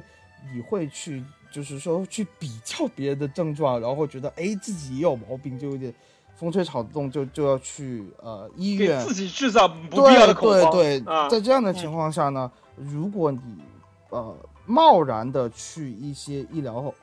这个机构。可能会出现交叉感染的情况，这是我们不想看到的。嗯，呃，还有就是避免人群的密集区域、嗯、这个东西，呃，卫健委提到了、嗯、这个东西，大家去遵守就好了。嗯、然后就是勤洗手、嗯，勤洗手这个东西，呃，大家也比较清楚，就是有条件的。现在我看到群里面，我非常欣慰，我说实话非常欣慰，就是我们这批热刺球迷，嗯、特别是一大批年轻的呃热刺球迷，他们会很积极的帮助。呃，就是球迷之间就像一个家一样去关心别人的状态，互助，大家互助，我们就像一个对，对，我们就像一个大家庭，对，嗯、分享这些呃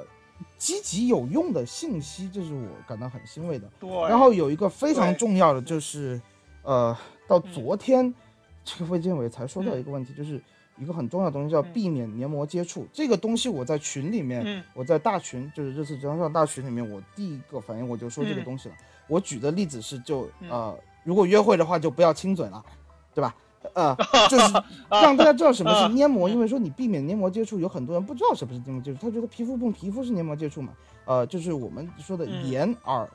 鼻、口、喉这些东西，就是在内在没有皮肤保护的这些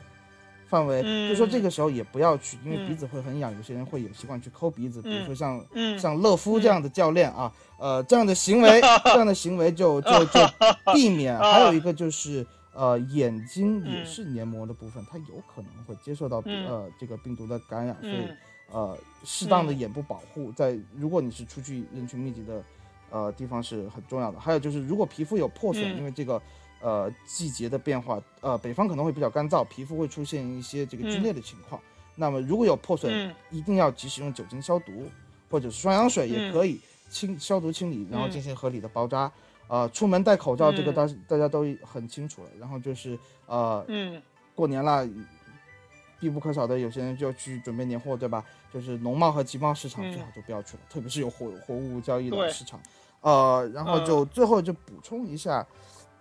呃，昨天我在群里面分享了一个东西，就是嗯、呃，可能有一些比较内部的文件，就是说这个到目前为止这个一级的一些情况，嗯、呃，临床呢它是以发热、乏力和干咳为主，有很多朋友可能说在冬天的时候，因为呃这个气候的问题，因为像南方、嗯、嗓子不舒服，对，有潮湿的问题，啊、还有就是。春节的时候、嗯，像我妈都喜欢在家里面放花啊、呃，买一些鲜花，嗯、这鲜花有花粉呐、啊，有很多东西刺激它，刺激到黏膜了以后，对、嗯，你会出现咳嗽的情况，嗯、你会出现嗓子疼的情况，呃，嗯、然后有很多就是呃春冬季的这个支气管炎，大家会出现、嗯、呃鼻塞、流涕这样的上呼吸道症状。嗯、然而这些症状。一定要和这个呃冠状病毒现阶段的临床特点相区别开。鼻塞流涕，呃喉咙疼这样的情况呢，大多数就是一个普通的上呼吸道感染，嗯、不要太紧张，调节一下自己的作息，多喝水啊、呃。如果是干咳，然后发现自己突然没有做什么体力劳动，然后突然就是浑身不舒服、嗯、乏力，然后出现一些胸闷啊的、啊、气喘的情况。嗯、呃，就要考虑、嗯，然后还要考虑，就是说自己有没有和呃这部分有可能疫区出来的人有过接触，呃，而考虑去寻求这个、嗯、呃医疗的帮助，因为现在呃、嗯、原来就是说两天前我还在说以发热为标志，如果你发热了就，嗯呃就一定要去呃对发热是一定要去，这个没得说，但是有的人就是说呃。嗯没发热能不能去？没发热你也要注意，就是有没有刚才我说的乏力啊、嗯、干咳啊、胸闷这些情况。嗯、因为这个冠状病毒，嗯、这个新型的冠状病毒确实比较特殊，嗯、呃，有一些重症和危重病人，他在病程中，嗯，他会是一个中低热，他就没有达到三十八度，就可能就是三十七度五左右，三十七度，嗯，甚至是他根本就不发热。但是很快他就这个、嗯、呃情况急转直下，所以大家会呃就是说一定要辩证的去判断一下自己的这个身体状况，呃根据这些信息，嗯、如果你们觉得呃就是说不太想冒险去医院的话，我的微博在那里，大家可以去私信问一下我的情况，我会很乐意去帮助大家。嗯、然后我的手机是二十四小时全啊、呃、七七天每天都开机的，就是这样的一个状况。如果我看到你们的。嗯提问，我会很愿意去帮助大家。对，你的你的你的微博要不要再重复一下？呃，我的微博的这个用户名叫做道格拉斯村李诞。嗯、对，就是安东，就是那个名字音译的，就是道格拉斯的道格拉斯。嗯啊，对，道格拉斯的道格拉斯就是村啊，英的 village， 农村的村，里头有一个蛋，那个人就是我。对啊、呃，如果你们找不到的话，热刺节操上下面肯定会发现。偶尔会看见我的对，发现发现此人经常在下面发表一些评论啊，呃、发发表一些呃，就是歪理邪说啊，嗯，嗯好，那么跟大家说了一些比较沉重的话题呢，那么接下来最后呢，我们也来聊一些轻松的话题，就是说之前上期也说了，就是呃我那个吃键盘的这个问题， uh-huh. 但是我好像一一周过去之后，好像也没有朋友私信我有好的这个做键盘巧克力的渠道，所以我在这里要不就换一种形式。嗯我正好正逢春节嘛，我给大家抽个奖，就是抽一件热刺队新赛季的球衣吧，嗯、就是来作为我这个吃键盘的取代，好不好？就这样，我因为你想吧，我吃键盘，大家除了图一乐，也没什么实实惠的东西。那么抽奖这个人人能参与，然后能博概率能获得好的，我觉得可能大家都能捞到的，会有人捞到实惠，嗯、对吧？这个最后好，我觉得我更、嗯、更实在一些，对吧？所以大无畏的革命精神呐、啊！你的粉丝没有给你提供信息，你还要回馈他们，太让人感动了。这样我这样我我我我我自己我自己那个由我老金我自己会出资啊，我会为那个在我们这期节目播出之后，截止到大年初一晚上十一点，也就是热刺下一个比赛下一场比赛对南普敦的比赛之前啊，我们会在这个时间段。作为你这个转发、转发并关注热刺那个节操巷的微博的朋友，转发我们就是转发我们今天这期节目，到时候会有有有一条微博，然后转发该条微博，再加上你如果关注热刺节操巷的微博的话，我们我就你就可以获得了就参与这次抽奖活动的资格，然后在对大年初一晚上十一点对南普顿比赛开始的同时，就会开出这个奖项。然后到时候中奖的朋友呢，请你私信热刺微草，呃，热热刺节操巷，热刺节操巷的微博啊，然后对你私信他，然后告诉告诉他你的呃喜好，就是你想主场，你想要主场还是要客场的球衣，嗯、你要印几号，要印谁的名字，然后你把你的尺码告诉他，以及呃你是想你是想要印英超的字体，还是想印欧冠自由，对，还是想印对就有对，你就把这些细节私信给他，以及最后你的收货地址和姓名就行了。然后我会在这个抽奖结束之后，我会在官网啊，会在官网就是热刺的官网，我们也算是给什么维尔通亨续约稍微出点力嘛，嗯、对吧？然后我们会在官网海淘一件球衣，但是这个时间可能会在会稍微久一点，一个月之间稍微久一点啊。对，请大家耐心等待。嗯、但是这个你中了奖，你这个就不会少你的。到时候我们也会公布中奖朋友的微博啊，这你到时候就等等着就行了，等着我们跟你联系就好了。然后你一定你一定啊，这记得大家一定要那个是关注关注并转发，首先关注对关对关注节操巷的微博，嗯、再加上转发我们这条呃本期节目的本期音频节目对本期节目的微博好啊、呃，那么这个就是你就可以获得我们这次抽奖的机会。那么好了啊，我大家听到这期节目的时候也已经是大年三十了，我们也不能算是拜早年了，我们就在这里，我们呃下金蛋三位男主播吧，在这里给大家拜个年吧啊，祝大家新年快乐，十五年吉祥，然后身体健康，现在是最重要的。对，祝大家新年好，大家拜拜，嗯、大家平平安安过一个好年，谢谢大家。好，谢谢大家。嗯。